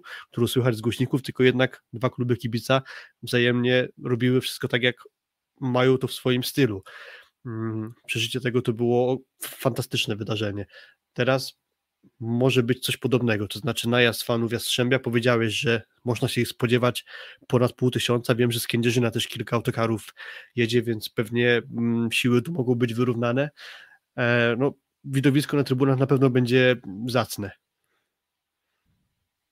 No koncert, no dla mnie uważam, że tak jak czasami mówię odnośnie meczów y, polskiej ligi, że ten mecz nie za każdym razem musi być tym mm, punktem kulminacyjnym spotkania. No dla mnie czasami mecz jest dodatkiem, tak można zrobić milion rzeczy na hali, żeby za, zaprosić ludzi, żeby spędzili trochę czasu y, na hali różnego typu akcjami, dlatego te hale wydaje mi się, że mogły być w niektórych miejscach bardziej bardziej wypełnione ludźmi, ale tutaj już mówimy o towarze premium, tak? czyli spotykają się dwa mm, mega mocne zespoły, dwaj e, liderzy, super trenery z jednej strony, trener Zaksy nie darzę go takim mocnym autorytetem jak Mendeza i dlatego uważam, że, że, że, że, że z innym trenerem jeszcze mocniej ta Zaksa by się prezentowała, ale już nie mówmy o minusach.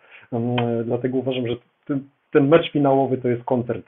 Oprawa, ludzie, tak jak powiedziałeś Filip, no, pełna hala ludzi, mm, tutaj nie ma złego elementu tego, tego całego, tego całego rozrywkowego, mm, rozrywkowego tematu plus mecz, który będzie stał na jakimkolwiek poziomie, tylko znowu uważam, że jeżeli mówimy o takim meczu, to wydaje mi się, że gdybyśmy mieli wybrać poziom, emocje, to wolelibyśmy, żeby ten poziom był troszeczkę mimo wszystko z dwóch stron identyczny, a nie zróżnicowany, bo jeżeli znowu wrócimy do tematu, że Jastrzębski Węgiel, Węgiel przepraszam, zagra na mega poziomie, Zaksa na swoim, to, to tych emocji może nie być, to ja bym wolał wygenerować, jeżeli miałbym możliwość, to z pojemnika Asterixa, e, z Panoramixa wyciągnąć cokolwiek, to dajcie mi emocje, dajcie mi poziom, niech to będzie równorzędne, a nawet kosztem poziomu niech to troszeczkę będzie zniżone do, do, do równorzędnego, emocje wtedy będą sięgały zenit.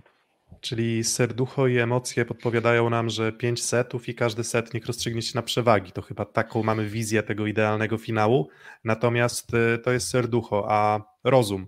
Mm, wspominałem, że to pytanie musi w końcu paść, więc szukamy Szukamy argumentów dla Zaksy, szukamy gdzieś słabości Jastrzębskiego Węgla. Tych słabości Jastrzębskiego Węgla nie widzimy tak dużo. Tych szans dla Zaksy może jakiś tam odnajdujemy, ale to wszystko jest wieloma znakami zapytania mm, obwarowane. No ale to jaki jest wasz typ, e, Filip, jaki jest wasz typ, Paweł, na, mm, na, na finał? Mm, czy jednak Jastrzębski Węgiel po raz pierwszy w historii, czy Zaksa po raz trzeci? Widzę, że padło już pytanie bezpośrednio do mnie, komu będę kibicował, w jakich barwach, czy będę dumnie promował szósty set. Myślę, że będę dumnie promował szósty set. Nie miałem problemu w Berlinie, bo jestem generalnie, wszyscy wiedzą, że kibicem Asekorysowi.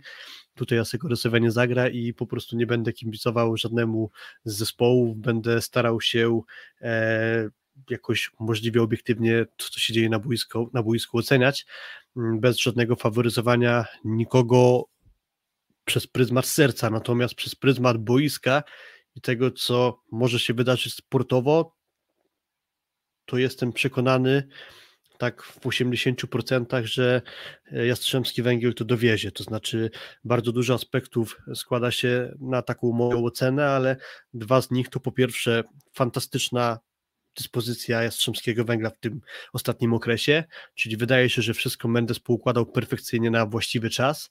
E, po drugie, to, że Jastrzębski Węgiel jest trochę odpowiednikiem Zachsy, tylko że grają jakby ten styl jeszcze na sterydach. Po trzecie, to jak Jastrzębski Węgiel był wielowymiarową drużyną i to jak pokazywali różne twarze, na dystansie nawet jednego meczu. To znaczy oni nie grali jednostajnej siatkówki, na którą Zaksa być może byłaby w stanie znaleźć receptę w krótkim czasie, tylko grali bardzo różnym stylem na przestrzeni tych finałów i nawet poszczególnych setów. Więc będzie bardzo ciężko się na nich dobrze przygotować. I z tego wszystkiego wychodzi mi, że Jastrzębie to wygra. Natomiast zawsze jest ten wytryk, jak mówiliśmy o ciężkiej siłowni, tak teraz można powiedzieć, że to jest tylko jeden mecz i się może wydarzyć wszystko tak naprawdę. To jest prawda. Jakby gdyby te, ten finał był kontynuowany do pięciu meczów wygranych, to bym powiedział, że co najmniej jeden jeszcze Jastrzębski Węgiel wygra, może Zaksa wyszarpie jeden. Jeżeli to jest tylko jeden mecz, no to gdzieś to się może coś takiego wydarzyć, że Zaksa z jakiegoś powodu to wygra, nie widzę, ale są takie dziwne sytuacje, że nie wiem, Zaksa przegrywała 0 do 2 na Podpromiu w pierwszym meczu półfinału, gdzie wydawało się, że tam się nic spodziewanego nie wydarzy i Zaksa to wyszarpała. Tak samo było z Resobią, która prowadziła w czwartym meczu o brąz 2 do 0 w zawierciu. Też się wydawało, że nic tam się już nie wydarzy, że Resobia przywiezie z zawiercia brązowe medale. A gdzieś jest coś takiego niewytłumaczalnego, czego ja nie byłem w stanie znaleźć, co sprawiło, że te mecze się odwróciły. Coś takiego dla mnie niewytłumaczalnego być może wydarzy się w Turynie, ale jak powiedziałem na początku, 80 do 20 dla Jastrzębia, że to Jastrzębianie po raz pierwszy w historii sięgnął po złoto Ligi Mistrzów. Ja też mimo wszystko uważam, że Jastrzębie, ale tak jak wracając do, do pytania Piotrek twoje, co trzeba by było zrobić, żeby Zaksa wygrała, to znowu będę wracał do elementu i zasadni, zasadniczości zagrywki, w którym elemencie będziemy zagrywać i w które strefy będziemy e, dany serwis prezentować, żeby wyeliminować i dać możliwość naszym blokującym i naszym obrońcom stworzenia większej ilości konter i zagrać sobie na tej kontrze bardziej ryzykownie. To jest jedna rzecz. Druga sprawa, to co rozmawialiśmy. Jeżeli uda nam się w czterech ustawieniach dużo szybciej robić side to tak jak rozmawialiśmy, niech atakujący, niech Fornal tymi swoimi zagrywkami punktują, ale niech to będą tylko dwie osoby, które zagrywają bardzo dużo, bo i Fornal i Błaje trochę tych zagrywek psują. Dobra, jesteśmy na to gotowi. Zagrają asa, ale niech to nie będzie decydujący as. Przy czterech kolejnych zawodnikach dużo szybciej musimy robić side-outa. Nie możemy sobie pozwolić przy Toniu Team, nie możemy pozwolić sobie przy Klewno, nie możemy sobie pozwolić przy Gladyrze, którzy też czasami popełnia trochę więcej błędów niż, niż przystoi na niego i nie, nie możemy sobie pozwolić w szczególności, żeby Mbaye zagrywał 14-17 razy, bo to po prostu nam podłamuje każde możliwe dojście do, do, do Jastrzębskiego Węgla. Dwóch chłopaków zagrywa bardzo mocno, na nich jesteśmy przygotowani, na każdego asa w czterech kolejnych ustawienia te side-outy muszą być dużo szybsze. Na kontrze, jeżeli jest możliwość, zdejmijmy tę tożsamość grania na ciągłość, podejmijmy ryzyko, uderzmy e, mocniej, spróbujmy zaryzykować, przesuńmy środkowego, niech to nie będzie głowa na głowę, bo wtedy nas ten glader trochę bardziej, bardziej łapie za głowę, jest wykluczenie naszych środkowych i w tym aspekcie, jeżeli mówimy o samych detalach takich siatkarskich, to wtedy widzę szansę dla e, Zaksy, żeby, żeby doszła Jastrzębski Węgiel, ale na ten moment, tak jak Filip, uważam, że Jastrzębski Węgiel no po prostu z Mendezem, przede wszystkim z Mendezem, to jest dla mnie taki magnes i uwaga, że, że, że ten chłop naprawdę idzie i to jest mój cel, nie finał Ligi Polskiej, tylko finał Ligi Mistrzów, finał Ligi Polskiej jako kompilacja i te dwa złote medale są dopiero zakończeniem sezonu i zdemolowaniem Zaksy i po prostu stanąć chcą na najwyższym poziomie obu rozgrywek i wygrać obie rzeczy i powiedzieć dzień dobry. Mm, to jeszcze tylko ja swoje trzy grosze tutaj dorzucę, że jakby też e, nie będzie to bardzo odkrywczy typ, e, czyli będzie to oczywiście typ na Jastrzębski Węgiel, ale spodziewam się meczu dużo, dużo równiejszego. Podejrzewam, że to już będzie bliżej meczu drugiego, może meczu drugiego, ale jeszcze równiejszego, czyli właśnie gdzieś co najmniej za te 2-3 sety e, na rozegrane 4 lub 5. Mam nadzieję, że będą toczyć się wyrównane i będą w zasadzie trzymać nas w napięciu do, mm, do samego końca. W ten sposób chciałbym też zakończyć tę sekcję dotyczącą Ligi Mistrzów i mamy jeszcze Ostatnia dwa rzecz tylko. Zapraszam. Ostatnia rzecz doświadczenie, może to będzie taki języczek uwagi. Graliśmy dwa razy w finale Ligi Mistrzów, Zachsa Kędzierzyn-Koźle, wy jesteście tutaj pierwszy raz, zapraszamy do tańca, my was będziemy prowadzić za rękę, jak ten finał wygląda.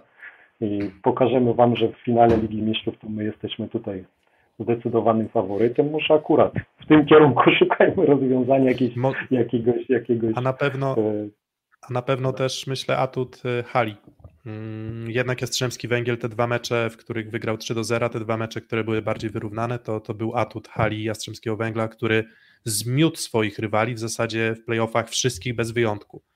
I mecze z Treplem Gdańskim, mecze z Zawierciem rozgrywane w hali w Jastrzębiu mm, Zdroju. Mm, były meczami w zasadzie bardzo, bardzo jednostronnymi, również z uwagi na no, potężną zagrywkę Jastrzębskiego Węgla, więc właśnie kolejnym argumentem trochę na korzyść Zaksy, takiego zbalansowania tego meczu, to może być właśnie to, co mówisz, nie tylko doświadczenie, ale też i sama e, hala, w którą ktoś może się wgryźć lepiej, gorzej, nowe światła, niewiele treningów tak naprawdę przedmeczowych, których e, będziesz mógł zapoznać się z salą, więc obiektywne warunki, no i zobaczymy, jak to wszystko się, mm, jak to wszystko się potoczy w, trakcie finału Ligi Mistrzów. Teraz jest jeszcze jeden temat, y, znaczy w zasadzie dwa tematy jeszcze do poruszenia. No i może tę sekcję o Lidze Mistrzów oddzielmy mm, przerwą dżinglową, dźwiękową. Szósty set. Mm, spodziewałem się, że 17 maja będziemy myśleć już tylko i wyłącznie o finale Ligi Mistrzów, że nie spotka nas już żaden absurd związany z siatkówką, że będziemy w stanie tylko skoncentrować się na no na czymś, co, o czym mówiliśmy, o czemu poświęciliśmy tak naprawdę godzinę 20 minut tego naszego nagrania dzisiejszego, czyli, czyli właśnie o finale Ligi Mistrzów, ale okazuje się, że uniwersum polskiej siatkówki potrafi mimo wszystko zaskakiwać. E, I w tym momencie właśnie już trwa mm, pierwszy set trzeciego, który wcale nie miał być decydującym, ale jednak okazuje się być decydującym meczem e, pomiędzy MKS-em Będzin a Norwidem mm, Częstochowa. E, o awans do Plus Ligi. Tych spotkań miało być, te spotkania miały być rozgrywane do trzech zwycięstw. No i właśnie Filip, co się wydarzyło, że nagle nie mówimy o, o trzech zwycięstwach, tylko mówimy w zasadzie o, mm, o, o rywalizacji skróconej, bo mm, narracja przedstawiona przez władze ligi, narracja przedstawiona przez władze Polskiej Ligi Siatkówki, która jest organizatorem rozgrywek, mm, nie do końca się chyba wpasowuje do końca w to, co też usłyszeliśmy od FIVB. Właśnie ciekawa sprawa, właśnie cała związana z tym tematem. Jest trochę inne stanowisko, jakby przedstawione na oficjalnej stronie mm, Plus Ligi, czy też Tauron pierwszej ligi, bo chyba na obu tych stronach jest wrzucony artykuł na temat tego, że FIVB się wtrąciło w kalendarz rozgrywek, a z kolei czegoś trochę innego mm, można doświadczyć czytając artykuł z wprost, napisany przez Macieja Piaseckiego, gdzie FIVB się ustosunkowuje do tego, co się tak naprawdę tutaj wydarzyło. No i sprawa wygląda tak, że dzisiaj miał być ten trzeci mecz właśnie e, rywalizacji do pięciu wygranych spotkań, a tak naprawdę dzisiaj będzie już się decydowało o tym, kto awansuje do Plus Ligi i o tym, że to będzie ostatni mecz, dowiedzieliśmy się wczoraj, co jest sytuacją wręcz niewiarygodną, że coś takiego może się wydarzyć, że zmieniamy zasady gry tak bardzo już na etapie, gdy ta gra trwa. I szczęście w nieszczęściu, że mamy wynik po dwóch meczach 1 do 1, a nie 2 do 0 dla której jest drużyn, no bo co by się wtedy miało wydarzyć? Zagralibyśmy dzisiaj coś ala dogrywanie meczów w Lidze Mistrzów, gdy już któraś z drużyn ma pewny awans, wyszliby sobie siatkarze na boisko po prostu rozegrać spotkanie towarzyskie, no, co by się wtedy miało wydarzyć.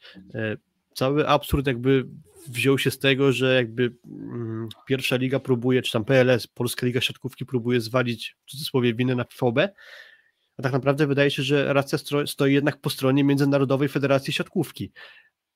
Można zacząć od najprostszego argumentu, że na stronie FIVB da się znaleźć kalendarz zaplanowany na lata 2021, 2022, 2023 i 2024, czyli na bardzo długi okres. I z tego kalendarza wynika, że FIVB przewidziało, że sezon ligowy, rozgrywek ligowych krajowych ma się zakończyć 14 maja. Więc żeby nie grać z ogniem, żeby, wystarczyło? Tak, powiedzmy dokładnie, 29 grudnia, jak sprawdzałem na stronie FIVB, pojawiła się informacja o tym, że ten harmonogram na lata 2021-2024 już jest dostępny.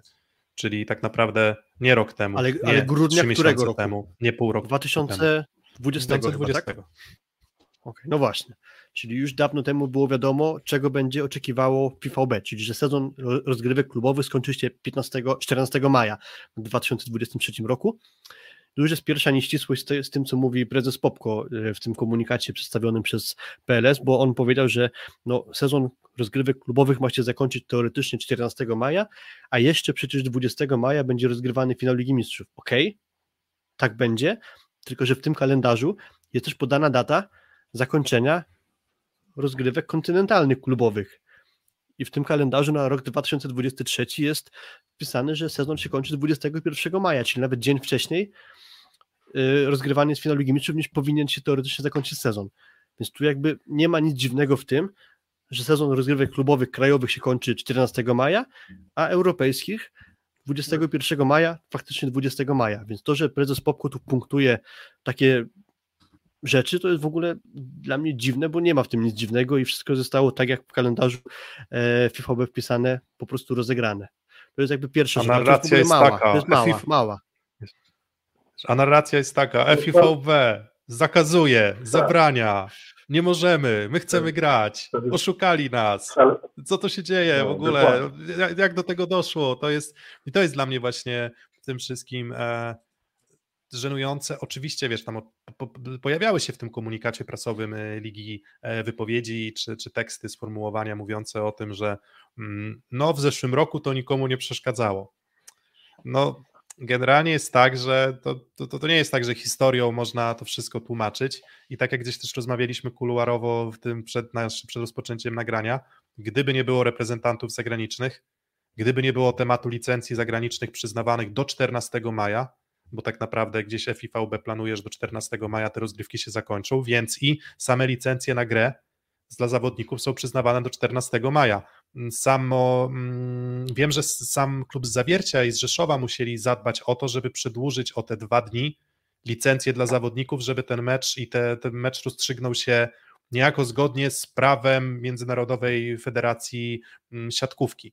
No a szukamy, no nie wiem, no, szukamy jakichś absurdalnych wymówek, E, gdzie sprawa jest jasna. No ktoś tego po prostu nie dopilnował i nawet gdzieś wypowiedzi Jarka Maciuńczyka z MKS-u Będzin na Twitterze też można, można tutaj zacytować, gdzie mówi, że wystarczyło tak naprawdę wsadzić 3-4 terminy środowe. Grało się od 17 września, swoją drogą nie powinni grać od 17 września, od 23, bo, bo generalnie też są terminy startu lig, ale to już jest na marginesie. Mm, no i Paweł, ty też właśnie grałeś w tej pierwszej lidze e, spory czas. Czy ciebie to szokuje, zaskakuje? Czy, czy, czy to jest liga absurdów, czy, czy, czy to po prostu, nie wiem, jest jakaś kulminacja? Bo osobiście w moim rankingu takich absurdów, to, że musisz skrócić rywalizację awans do, do Plus Ligi, to jest dla mnie bardzo wysoka pozycja i nie wiem, czy nie numer jeden w tych absurdach siatkarskich. Szaleństwo spisane na nieporozumienie. To jest po prostu dla mnie kwintesencja pierwszej ligi satyra komedia, tak jak idziemy w kierunku profesjonalizmu tej ligi, ja grałem w tej lidze 10 lat i naprawdę utożsamiam się bardzo mocno z tymi rozgrywkami i cenię je mega mocno. Czego mi jedynie brakuje, to takich tożsamych twarzy jak Jarka właśnie, że, że powinniśmy trochę więcej z tej ligi wyciągać ludzi, e, ale do tego może też jeszcze w pewnym momencie dojdziemy. Nie mówię zawodowo, tylko zawodniczo, tylko mówię jako o ikonach e, normalności ludzkiej, ludzkiego takiego współczynnika pojęcia. E, satyra, no, przed, przed programem rozmawialiśmy, że dla mnie tam wrzucić do Federacji Polskiego, Polskiej Siatkówki Behemota, Fagota i Wolanda z Mistrza i Małgorzaty i po prostu tam się rozpędzić e, bal mistrzów i, i, i pośmiać się z tego wszystkiego, bo inne, nic innego nie, nam nie pozostało, no, tłumaczenie prezesa, co on sobie wyobrażał i jak, jak to go zaatakowali, to bardzo fajnie ująłeś w swoim zdaniu, także ja tego nie będę powtarzał. Ja tylko bym się uśmiechnął i bym powiedział, że chyba pierwszy raz doczekaliśmy się momentu, że mówią o pierwszej lidze wielowątkowo i w wielu mediach społecznościowych i w wielu, wielu branżach medialnych, także to jest jedyny plus, a że mówią o tym w trochę innych barwach niż mieli mieli, niż my, myśmy, chcieli, żeby mówili, no to już jest całkiem inna kwestia, ale jest w tym bardzo dużo szaleństwa, jest w tym bardzo dużo nieprawdy, bronienia jakiegoś swojego e, w stosunku do, do, do, do tego, jak nas potraktowali. No śmieszne troszeczkę, ale do tego chyba można się przyzwyczaić, bo ta liga za każdym razem jest troszeczkę po macoszemu traktowana. Bym oddzielił całkowicie tą, tę ligę, pamiętam jak zamknięto plus ligę i nie było możliwości awansowania z pierwszej ligi do ekstraklasy i wtedy też taki wywiad mały mieliśmy przeprowadzony bodajże z tymi ludźmi, którzy troszkę więcej grali w pierwszej lidze. Ja tam miałem miejsce i możliwość wypowiedzenia własnego zdania i dla mnie nie przeszkadzało zamknięcie pierwszej ligi, bo uważamy, że jeżeli ten towar byłby zamknięty i bardzo fajnie opakowany, to on by się obronił. E, za zwycięstwo można by było dać jakąś wartościową mm, refundację finansową, że ten awans nie byłby kluczem do zaistnienia w ligowej siatkówce, bo wielu pierwszoligowych zawodników nie nadaje się, oczywiście tak brzydko mówiąc i w skrócie, tak, tę, tę myślę e, nie rozbudowując jej, że nie nadaje się do ekstraklasy, a w pierwszej lidze naprawdę tworzyli bardzo, bardzo fajne granie i ta pierwsza liga zamknięta wcale nie była złym, złym e, towarem. I można by było z tego naprawdę i w sferze medialnej, w sferze takiej sportowej okrzesać, ale, ale to, co jest w tym momencie, to można by było wpisać całość tej pierwszej ligi, że ona za każdym razem musi dostać klapsa w tyłek i e, coś tam musi, musi się wydarzyć nie takiego, o czym, o czym wszyscy chyba rozmawiają i do jakiego momentu chcieliby tę ligę doprowadzić. Mm, pojawiło się na czacie pytanie, jak to jest, że rozgrywki miały być zakończone do 14 maja, to dlaczego wczoraj jeszcze grano finał Ligi Włoskiej? Jakby to działa na takiej chyba zasadzie, że jeśli się odpowiednio wcześnie zawnioskuje o opcję przedłużenia, to FIFAB się może zgodzić i nie robi żadnych problemów.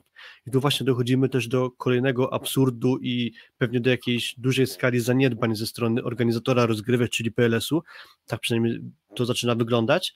Mówiliśmy o artykule z portalu Wprost, przeczytam kawałek, to znaczy FIVB pragnie wyjaśnić, że nie wnioskowała o zakończenie rozgrywek Tauron pierwszej ligi, a raczej nie była w stanie spełnić bardzo spóźnionego wniosku ze strony Polskiej Federacji o przedłużenie sezonu o pełne 10 dni. 28 kwietnia 2023 roku złożono bardzo spóźniony wniosek ze strony polskiej, bez uzasadnienia, o przedłużenie do 17, 17 maja pierwszej Ligi Kobiet i Plus Ligi oraz Tauron pierwszej Ligi do 24 maja. Na wniosek FIVB Polska Federacja podała powody przedłożenia wniosku 2 maja. Dokładnie 8 maja FIVB wyjątkowo przedłużyła do 17 maja, czyli teoretycznie do wczoraj, rozgrywki w pierwszej lidze kobiet oraz plus lidze. 10 maja FIVB przedłużyła także termin zakończenia Tauron pierwszej ligi do 17 maja, czyli 10 maja podjęto decyzję, że powinna się liga skończyć wczoraj, a nie dzisiaj. Zdaniem FIVB wniosek o dalsze przedłużenie rozgrywek zaplecza Plus Ligi złożono ze strony polskiej dopiero 16 maja, czyli przedwczoraj. Dwa dni przed trzecim meczem finału ewentualnego. I dalsze uzasadnienie. Niestety FIVB musiała odrzucić ten wniosek ze względu na znaczący wpływ takiego przedłużenia na światowy kalendarz. Zaoferowano możliwość przedłużenia sezonu Tauron pierwszej ligi najpóźniej do 18 maja.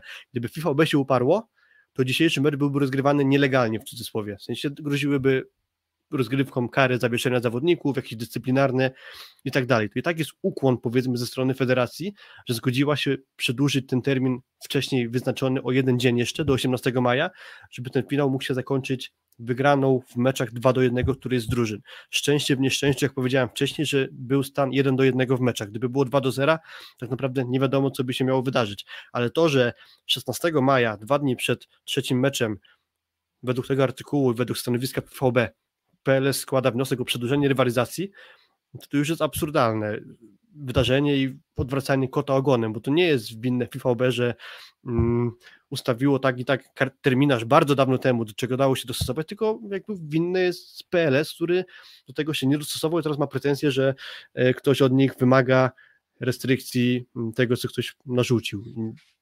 Tak, to takie, wiecie, to trochę brzmi takim prewencyjnym, PR-owym zagraniem, taką wrzutką na zasadzie, żeby nikt się przypadkiem nie domyślił o co chodzi, to my wyprzedzimy niejako potencjalną kontrowersję czy zastrzeżenia ze strony innej strony, zarysujemy to wcześniej w taki sposób, żebyśmy finalnie wyszli, jakbyśmy mieli ręce czyste, umywamy te ręce um, od, od tego tematu. To jest zła federacja, która po raz kolejny próbuje atakować naszą dobrą polską siatkówkę i tylko te złośliwe przepisy nam przeszkadzają w tym, żebyśmy po prostu funkcjonowali zadowoleni. E, wiem, że ty, Filip, e, zapytałeś jednego z zawodników właśnie MKS-u mm, Będzin, René Tepana, o tę sytuację, tak? I, I, myślę, że to jest też dobry moment na to, żeby, e, żeby przedstawić jego spojrzenie na tę sytuację.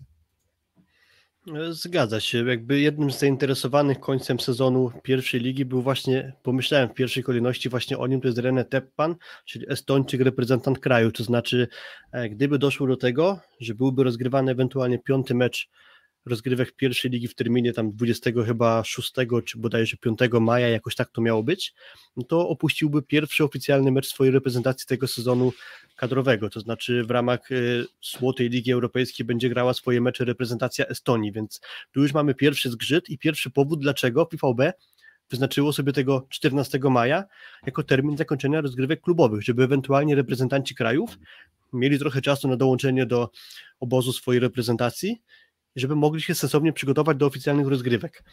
Więc tu jakby nie ma nic dziwnego w tym, że takie takie terminy zostały po prostu narzucone. No i jak komentuje René Teppan, mm, jak ktoś ma możliwość podglądu, jest ten tekst na ekranie, jeżeli ktoś nas słucha jako e, podcastu bez wglądu w wideo, to pozwolę sobie to przeczytać. E, René Teppan tak to mm, się do tego odnosi. E, wczorajsza wiadomość była dla wszystkich szokiem. Czyli to już z tego wynika, że też wczoraj siatkarze się w ogóle dowiedzieli, że to będzie już dzisiaj koniec sezonu. Mogą sobie urlopy przebukować na wcześniejszy termin ewentualnie, ale idąc dalej. Jak rozumiem, FIFAB dostosowała się do swojej regulacji o końcowej dacie sezonu klubowego i tym razem potraktowała ten termin poważnie. Pytanie tylko, dlaczego nie był to problem rok temu, kiedy sezon trwał niemal do czerwca? Polska Federacja była świadoma ograniczeń, ale myślę, że po prostu uznano, że tym razem również nie będzie to problemem, jednak ktoś w PVB się obudził. Uważam, że liga jest zdecydowanie zbyt długa. Sezon regularny wcale nie musi trwać od połowy września do połowy kwietnia. Liga się rozwija i bierzmy pod uwagę, że pojawiają się w niej obcokrajowcy. W przypadku pięciu meczów finałowych opuściłbym pierwszy oficjalny mecz mojej reprezentacji. Jednak ja osobiście nie interweniowałem w tej sprawie. To, co się wydarzyło, ogólnie jest dobrą wiadomością na przyszłość. Liga musi znaleźć sposób na skrócenie sezonu zasadniczego i dodanie kilku tygodni z dwoma meczami.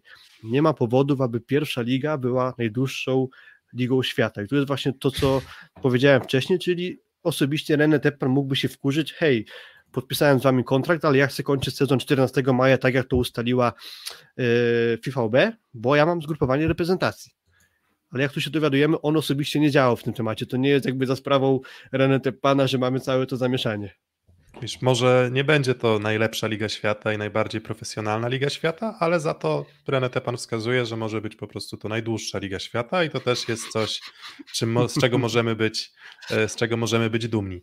E, sytuacja kuriozalna w pierwszym secie tego meczu, który już się toczy, Częstochowa na wyjeździe wygrywa z MKS-em Będzin i prowadzi 1 do 0 Tutaj Marek Gębica wskazuje na czacie, właśnie Częstochowa 1 do 0 mm, dzieje się, e, więc zobaczymy. MKS Będzin wydaje się być chyba, chyba lepiej przygotowany do awansu do Plus Ligi.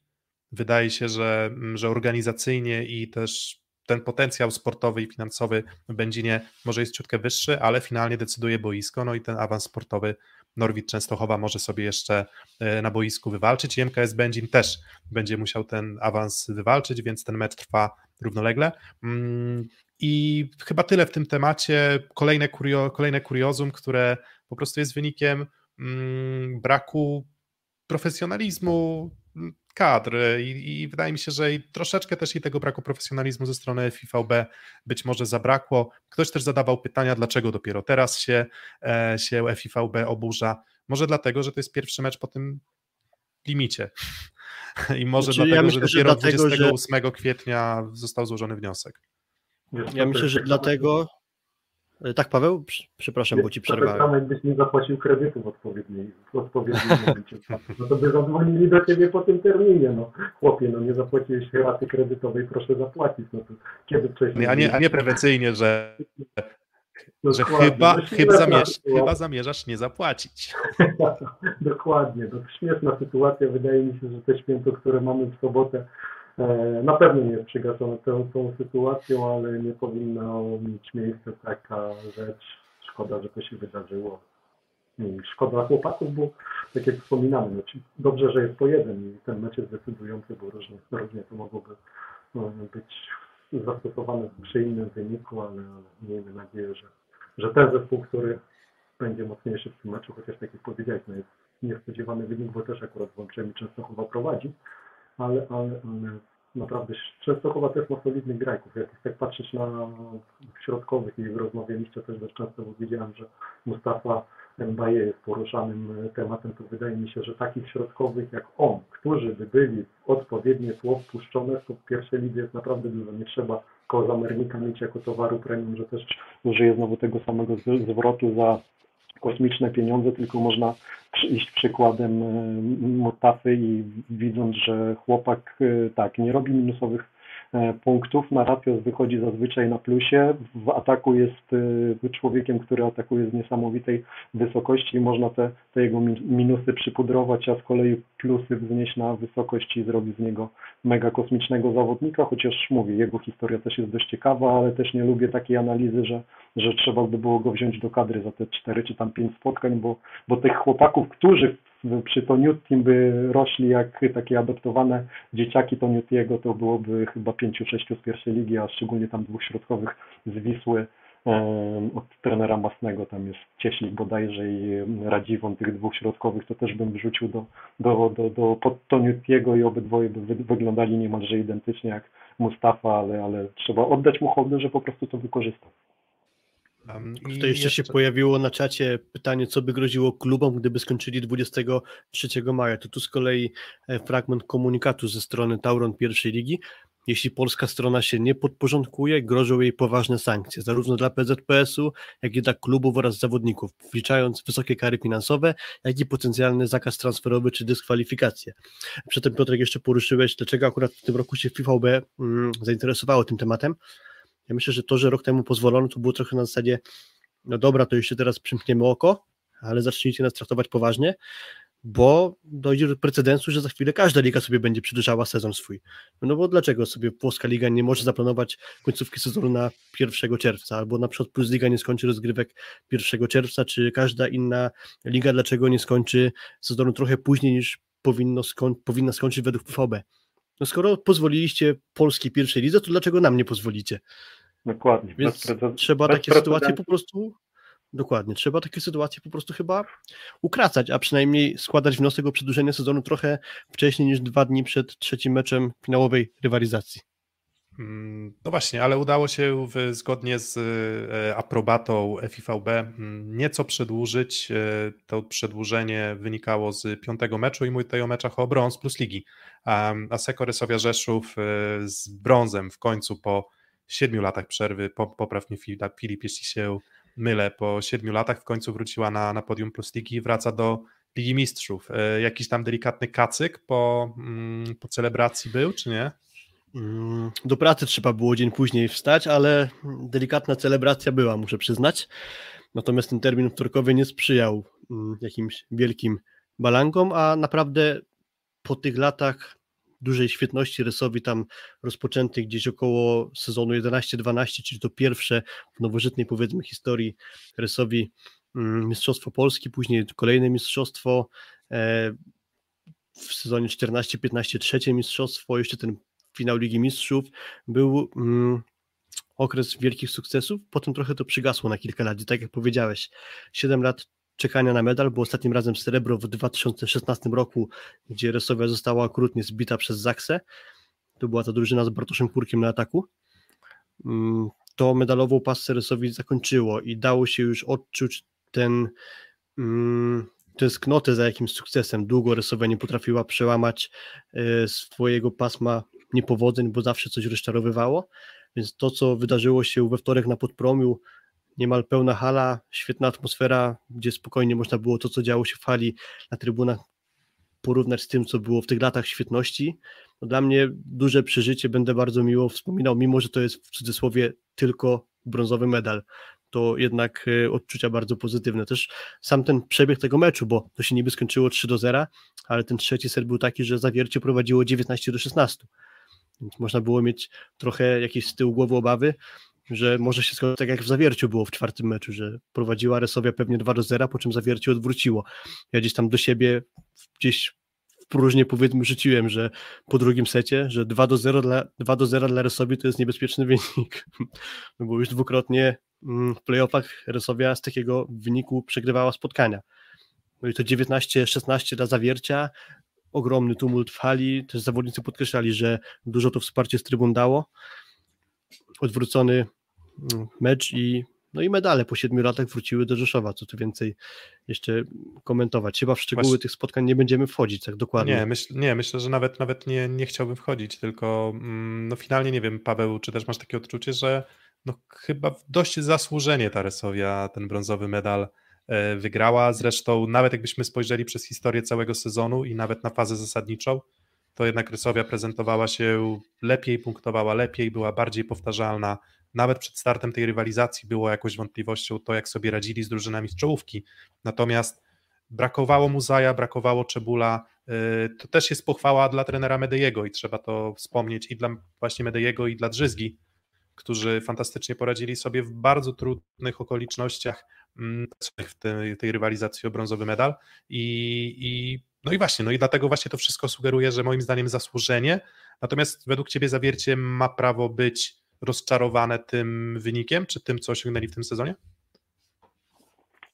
Ja przede wszystkim też gratuluję Resowi, bo dla mnie to jest też taki okaz trochę innej siatkówki siłowej, e, bazującej na, na wysokościach, na sile, na trochę innych argumentach i rzeczach, o których mówimy przy Jastrzębiu, że w Jastrzębie gama rozwiązań, zaksa cierpliwość, a tutaj Resowia moc, siła i po prostu przewyższanie każdego tymi wartościami. Może w złym momencie oni trafili na e, tę zaksę w półfinale i tu może tam czas nie był najlepszym rozwiązaniem, żeby powalczyć z tą, z tą zaksą no, zwycięstwo, ale wracając do, ale brązowy medal naprawdę po całej rundzie w wygraniu rundy zasadniczej brązowy medal to naprawdę dla nich dla nich super sukces i wydaje mi się, że taki miarodajny jest ten wynik. E, nie powinni czuć się rozczarowani, że nie są wyżej. Brązowy medal jest takim przyciemniałym złotym, także powinni być zadowoleni z tego brązowego znaczy, medalu. Nawet, Natomiast... Nawet, no właśnie, a czy zawiercie ma prawo być zadowolone? Bo to, to jest to chyba pytanie tak, bardziej no zasadne. już właśnie bo... chciałem wejść, wejść w, w, strefę i w sferę za, zawiercia i wydaje mi się, że to chyba najbardziej niezadowolony powinien być zespół po, po, po tej lidze, bo to w pewnym momencie ja myślałem, że oni idą naprawdę bardzo mocno w kierunku Mistrzostwa Polski. To, że Urosz jest jednolity, jednostajny i gra opierała się tylko w jego kierunku, to ja to kupowałem, bo on zdobywał taką liczbę punktów, że można by było podciągnąć pod to Konarskiego Kwolka i ten zespół tak jakby adoptował się pod Urosza. Ale w pewnym momencie ten przerost Urosza był taki, że on czerpał tylko od chłopaków po trosze, sam dawał dużo, dużo, dużo więcej, ale, ale nic e, poza tym uroszem. Ta gra była już w pewnym momencie e, przesycona grzybami, tak? Taki barszczyk przesycony grzybami. Ten urosz do pewnego momentu grał genialnie. Ja ten zespół naprawdę szanowałem, ceniłem i oni przyjechali do nas tutaj do, do Lubina na, na mecz i naprawdę grali wtedy kapitalną siatkówką. Ten, ten jest takim e, abradaksem między aniołem i demonem. On po prostu wszystko potrafi zrobić i kocha go się, nienawidzi z każdej strony. On może inny obraz przyjąć, ale w pewnym momencie jego było ponad miar i aktor jednego teatru po prostu spalił czyli, ten teatr. No brzydko czyli to już... spalił ten teatr. Czyli, czyli trochę mm, z takiej formy symbiozy z kolegami z drużyny, to takie pasożytnictwo się zaczęło, że tak Dokładnie. trochę się do nich tak przyssał i, i, i zdominował tak. tak. naprawdę i to też... Tylko, że nie, nie za dużo potem czerpał od tego, ale jeszcze, że ci wejdę w słowo, bo e, tak jak mówisz odnośnie drzywgi, to w moim mniemaniu rozgrywający zawiercia e, gdyby wymienił się z Drzyzgą na zespoły, to zespół e, Rzeszowa nie straciłby na jakości. A jeżeli Drzyzga wszedłby do zespołu z Uroszem Kowacewiczem, to nie wiem, czy oni we dwójkę by wytrzymali. Eee, przypomnijcie mi nazwisko, bo znowu mi wyleciało rozgrywającego który zresztą też de facto grał w Lublinie. Tawaresz. Tawaresz, dokładnie, przepraszam, znowu zapomniałem. Tawaresz e, rozgrywający, no w moim mniemaniu jest to człowiek, który i do pracy, i do charakteru rozgrywającego potrafi być kameleonem, e, dać każdą różną piłkę i on e, nie potrzebuje, żeby się do niego dostosowywać, tylko on się dostosowuje pod atakujących, co atakujący bardzo mocno cenią i wydaje mi się, że jeżeli wymienić, by, byśmy jednego wymienili rozgrywającego jeden do jednego drzyzga Tawaresz, to Resowia dalej by była mega mocna, ale drzyzga z Uroszem wydaje mi się, że to by były dwa takie od, oddziałowujące na siebie odwrotne magnesy, że ten zespół chyba by nie skończył całych tych rozgrywek w jedności, tam musiałoby coś, coś, coś, coś wybuchnąć w pewnym momencie i dlatego uważam, że zawiercie mimo wszystko może czuć e, no, takie, tak, taki smak porażki w tym sezonie. Tak, mimo wszystko wydaje mi się, że trochę cierpliwości tak już do Urosza Kowacewicza um, klub częściowo tracił albo koledzy z drużyny, um, więc zobaczymy tak naprawdę jak potoczą się dalej losy e, serbskiej gwiazdy, no bo trzeba go, myślę, że bez dwóch zdań na pewno gwiazdą plus ligi um, obwołać. Gdzieś też e, pogłoski pojawiały, pojawiały się oczywiście o tym, że on trafi do ligi rosyjskiej, no ale to już nie będzie wtedy problem problem nasz, tylko to będzie już tak naprawdę kwestia indywidualnej decyzji Urosza Kowacewicza. E, no to co, tutaj chyba postawimy kropeczkę. E, blisko dwie godziny rozmowy, staraliśmy się naprawdę bardzo szczegółowo podejść do tego, gdzie ta Zaksa może uszczknąć Jastrzębski Węgiel, mm, bo w przypadku Jastrzębskiego Węgla sprawa wydaje się być relatywnie prosta. Utrzymanie tego poziomu gry, fantastycznego poziomu gry z finałów mm, powinno dać im również awans, w, awans na fotel lidera Ligi Mistrzów y, właśnie wywalczone złoto i mm, podniesiony puchar przez Benato Nutiego po zakończeniu tego meczu sobotniego. Więc o 20.30 w sobotę e, Jastrzębski Węgiel kontra grupa Azoty Zaksa. Pierwszy w historii polski finał e, Ligi Mistrzów. No i oczywiście śledźcie go mm, uważnie, bo jeżeli jesteście tutaj i nas słuchacie, to podejrzewam, że nie będzie tutaj osoby, która z własnej woli nieprzymuszonej stwierdzi, że ona jednak nie chce oglądać jakiegoś tam finału Ligi Mistrzów w wykonaniu polskich drużyn. Dzięki za dzisiaj, dzięki Paweł za to, że do nas dołączyłeś i mamy nadzieję, że, że podobały Wam się wnioski i e, język sformułowania Pawła. Mm, dajcie łapkę w górę, jeżeli chcecie podziękować nam też za pracę wykonaną dzisiaj. No i co? I dziękujemy i oczywiście na koniec jeszcze pojawi się e, plansza z naszymi patronami z Patronite'a. Możecie nas wspierać zarówno poprzez platformę YouTube, jak i na stronie patronite.pl. Mm, no a za dzisiaj e, pięknie dziękujemy. Mm, dzięki za dzisiaj, Filip Kurfanty. Cześć, trzymajcie się. Dziękuję również, Paweł Szabelski, żegnam.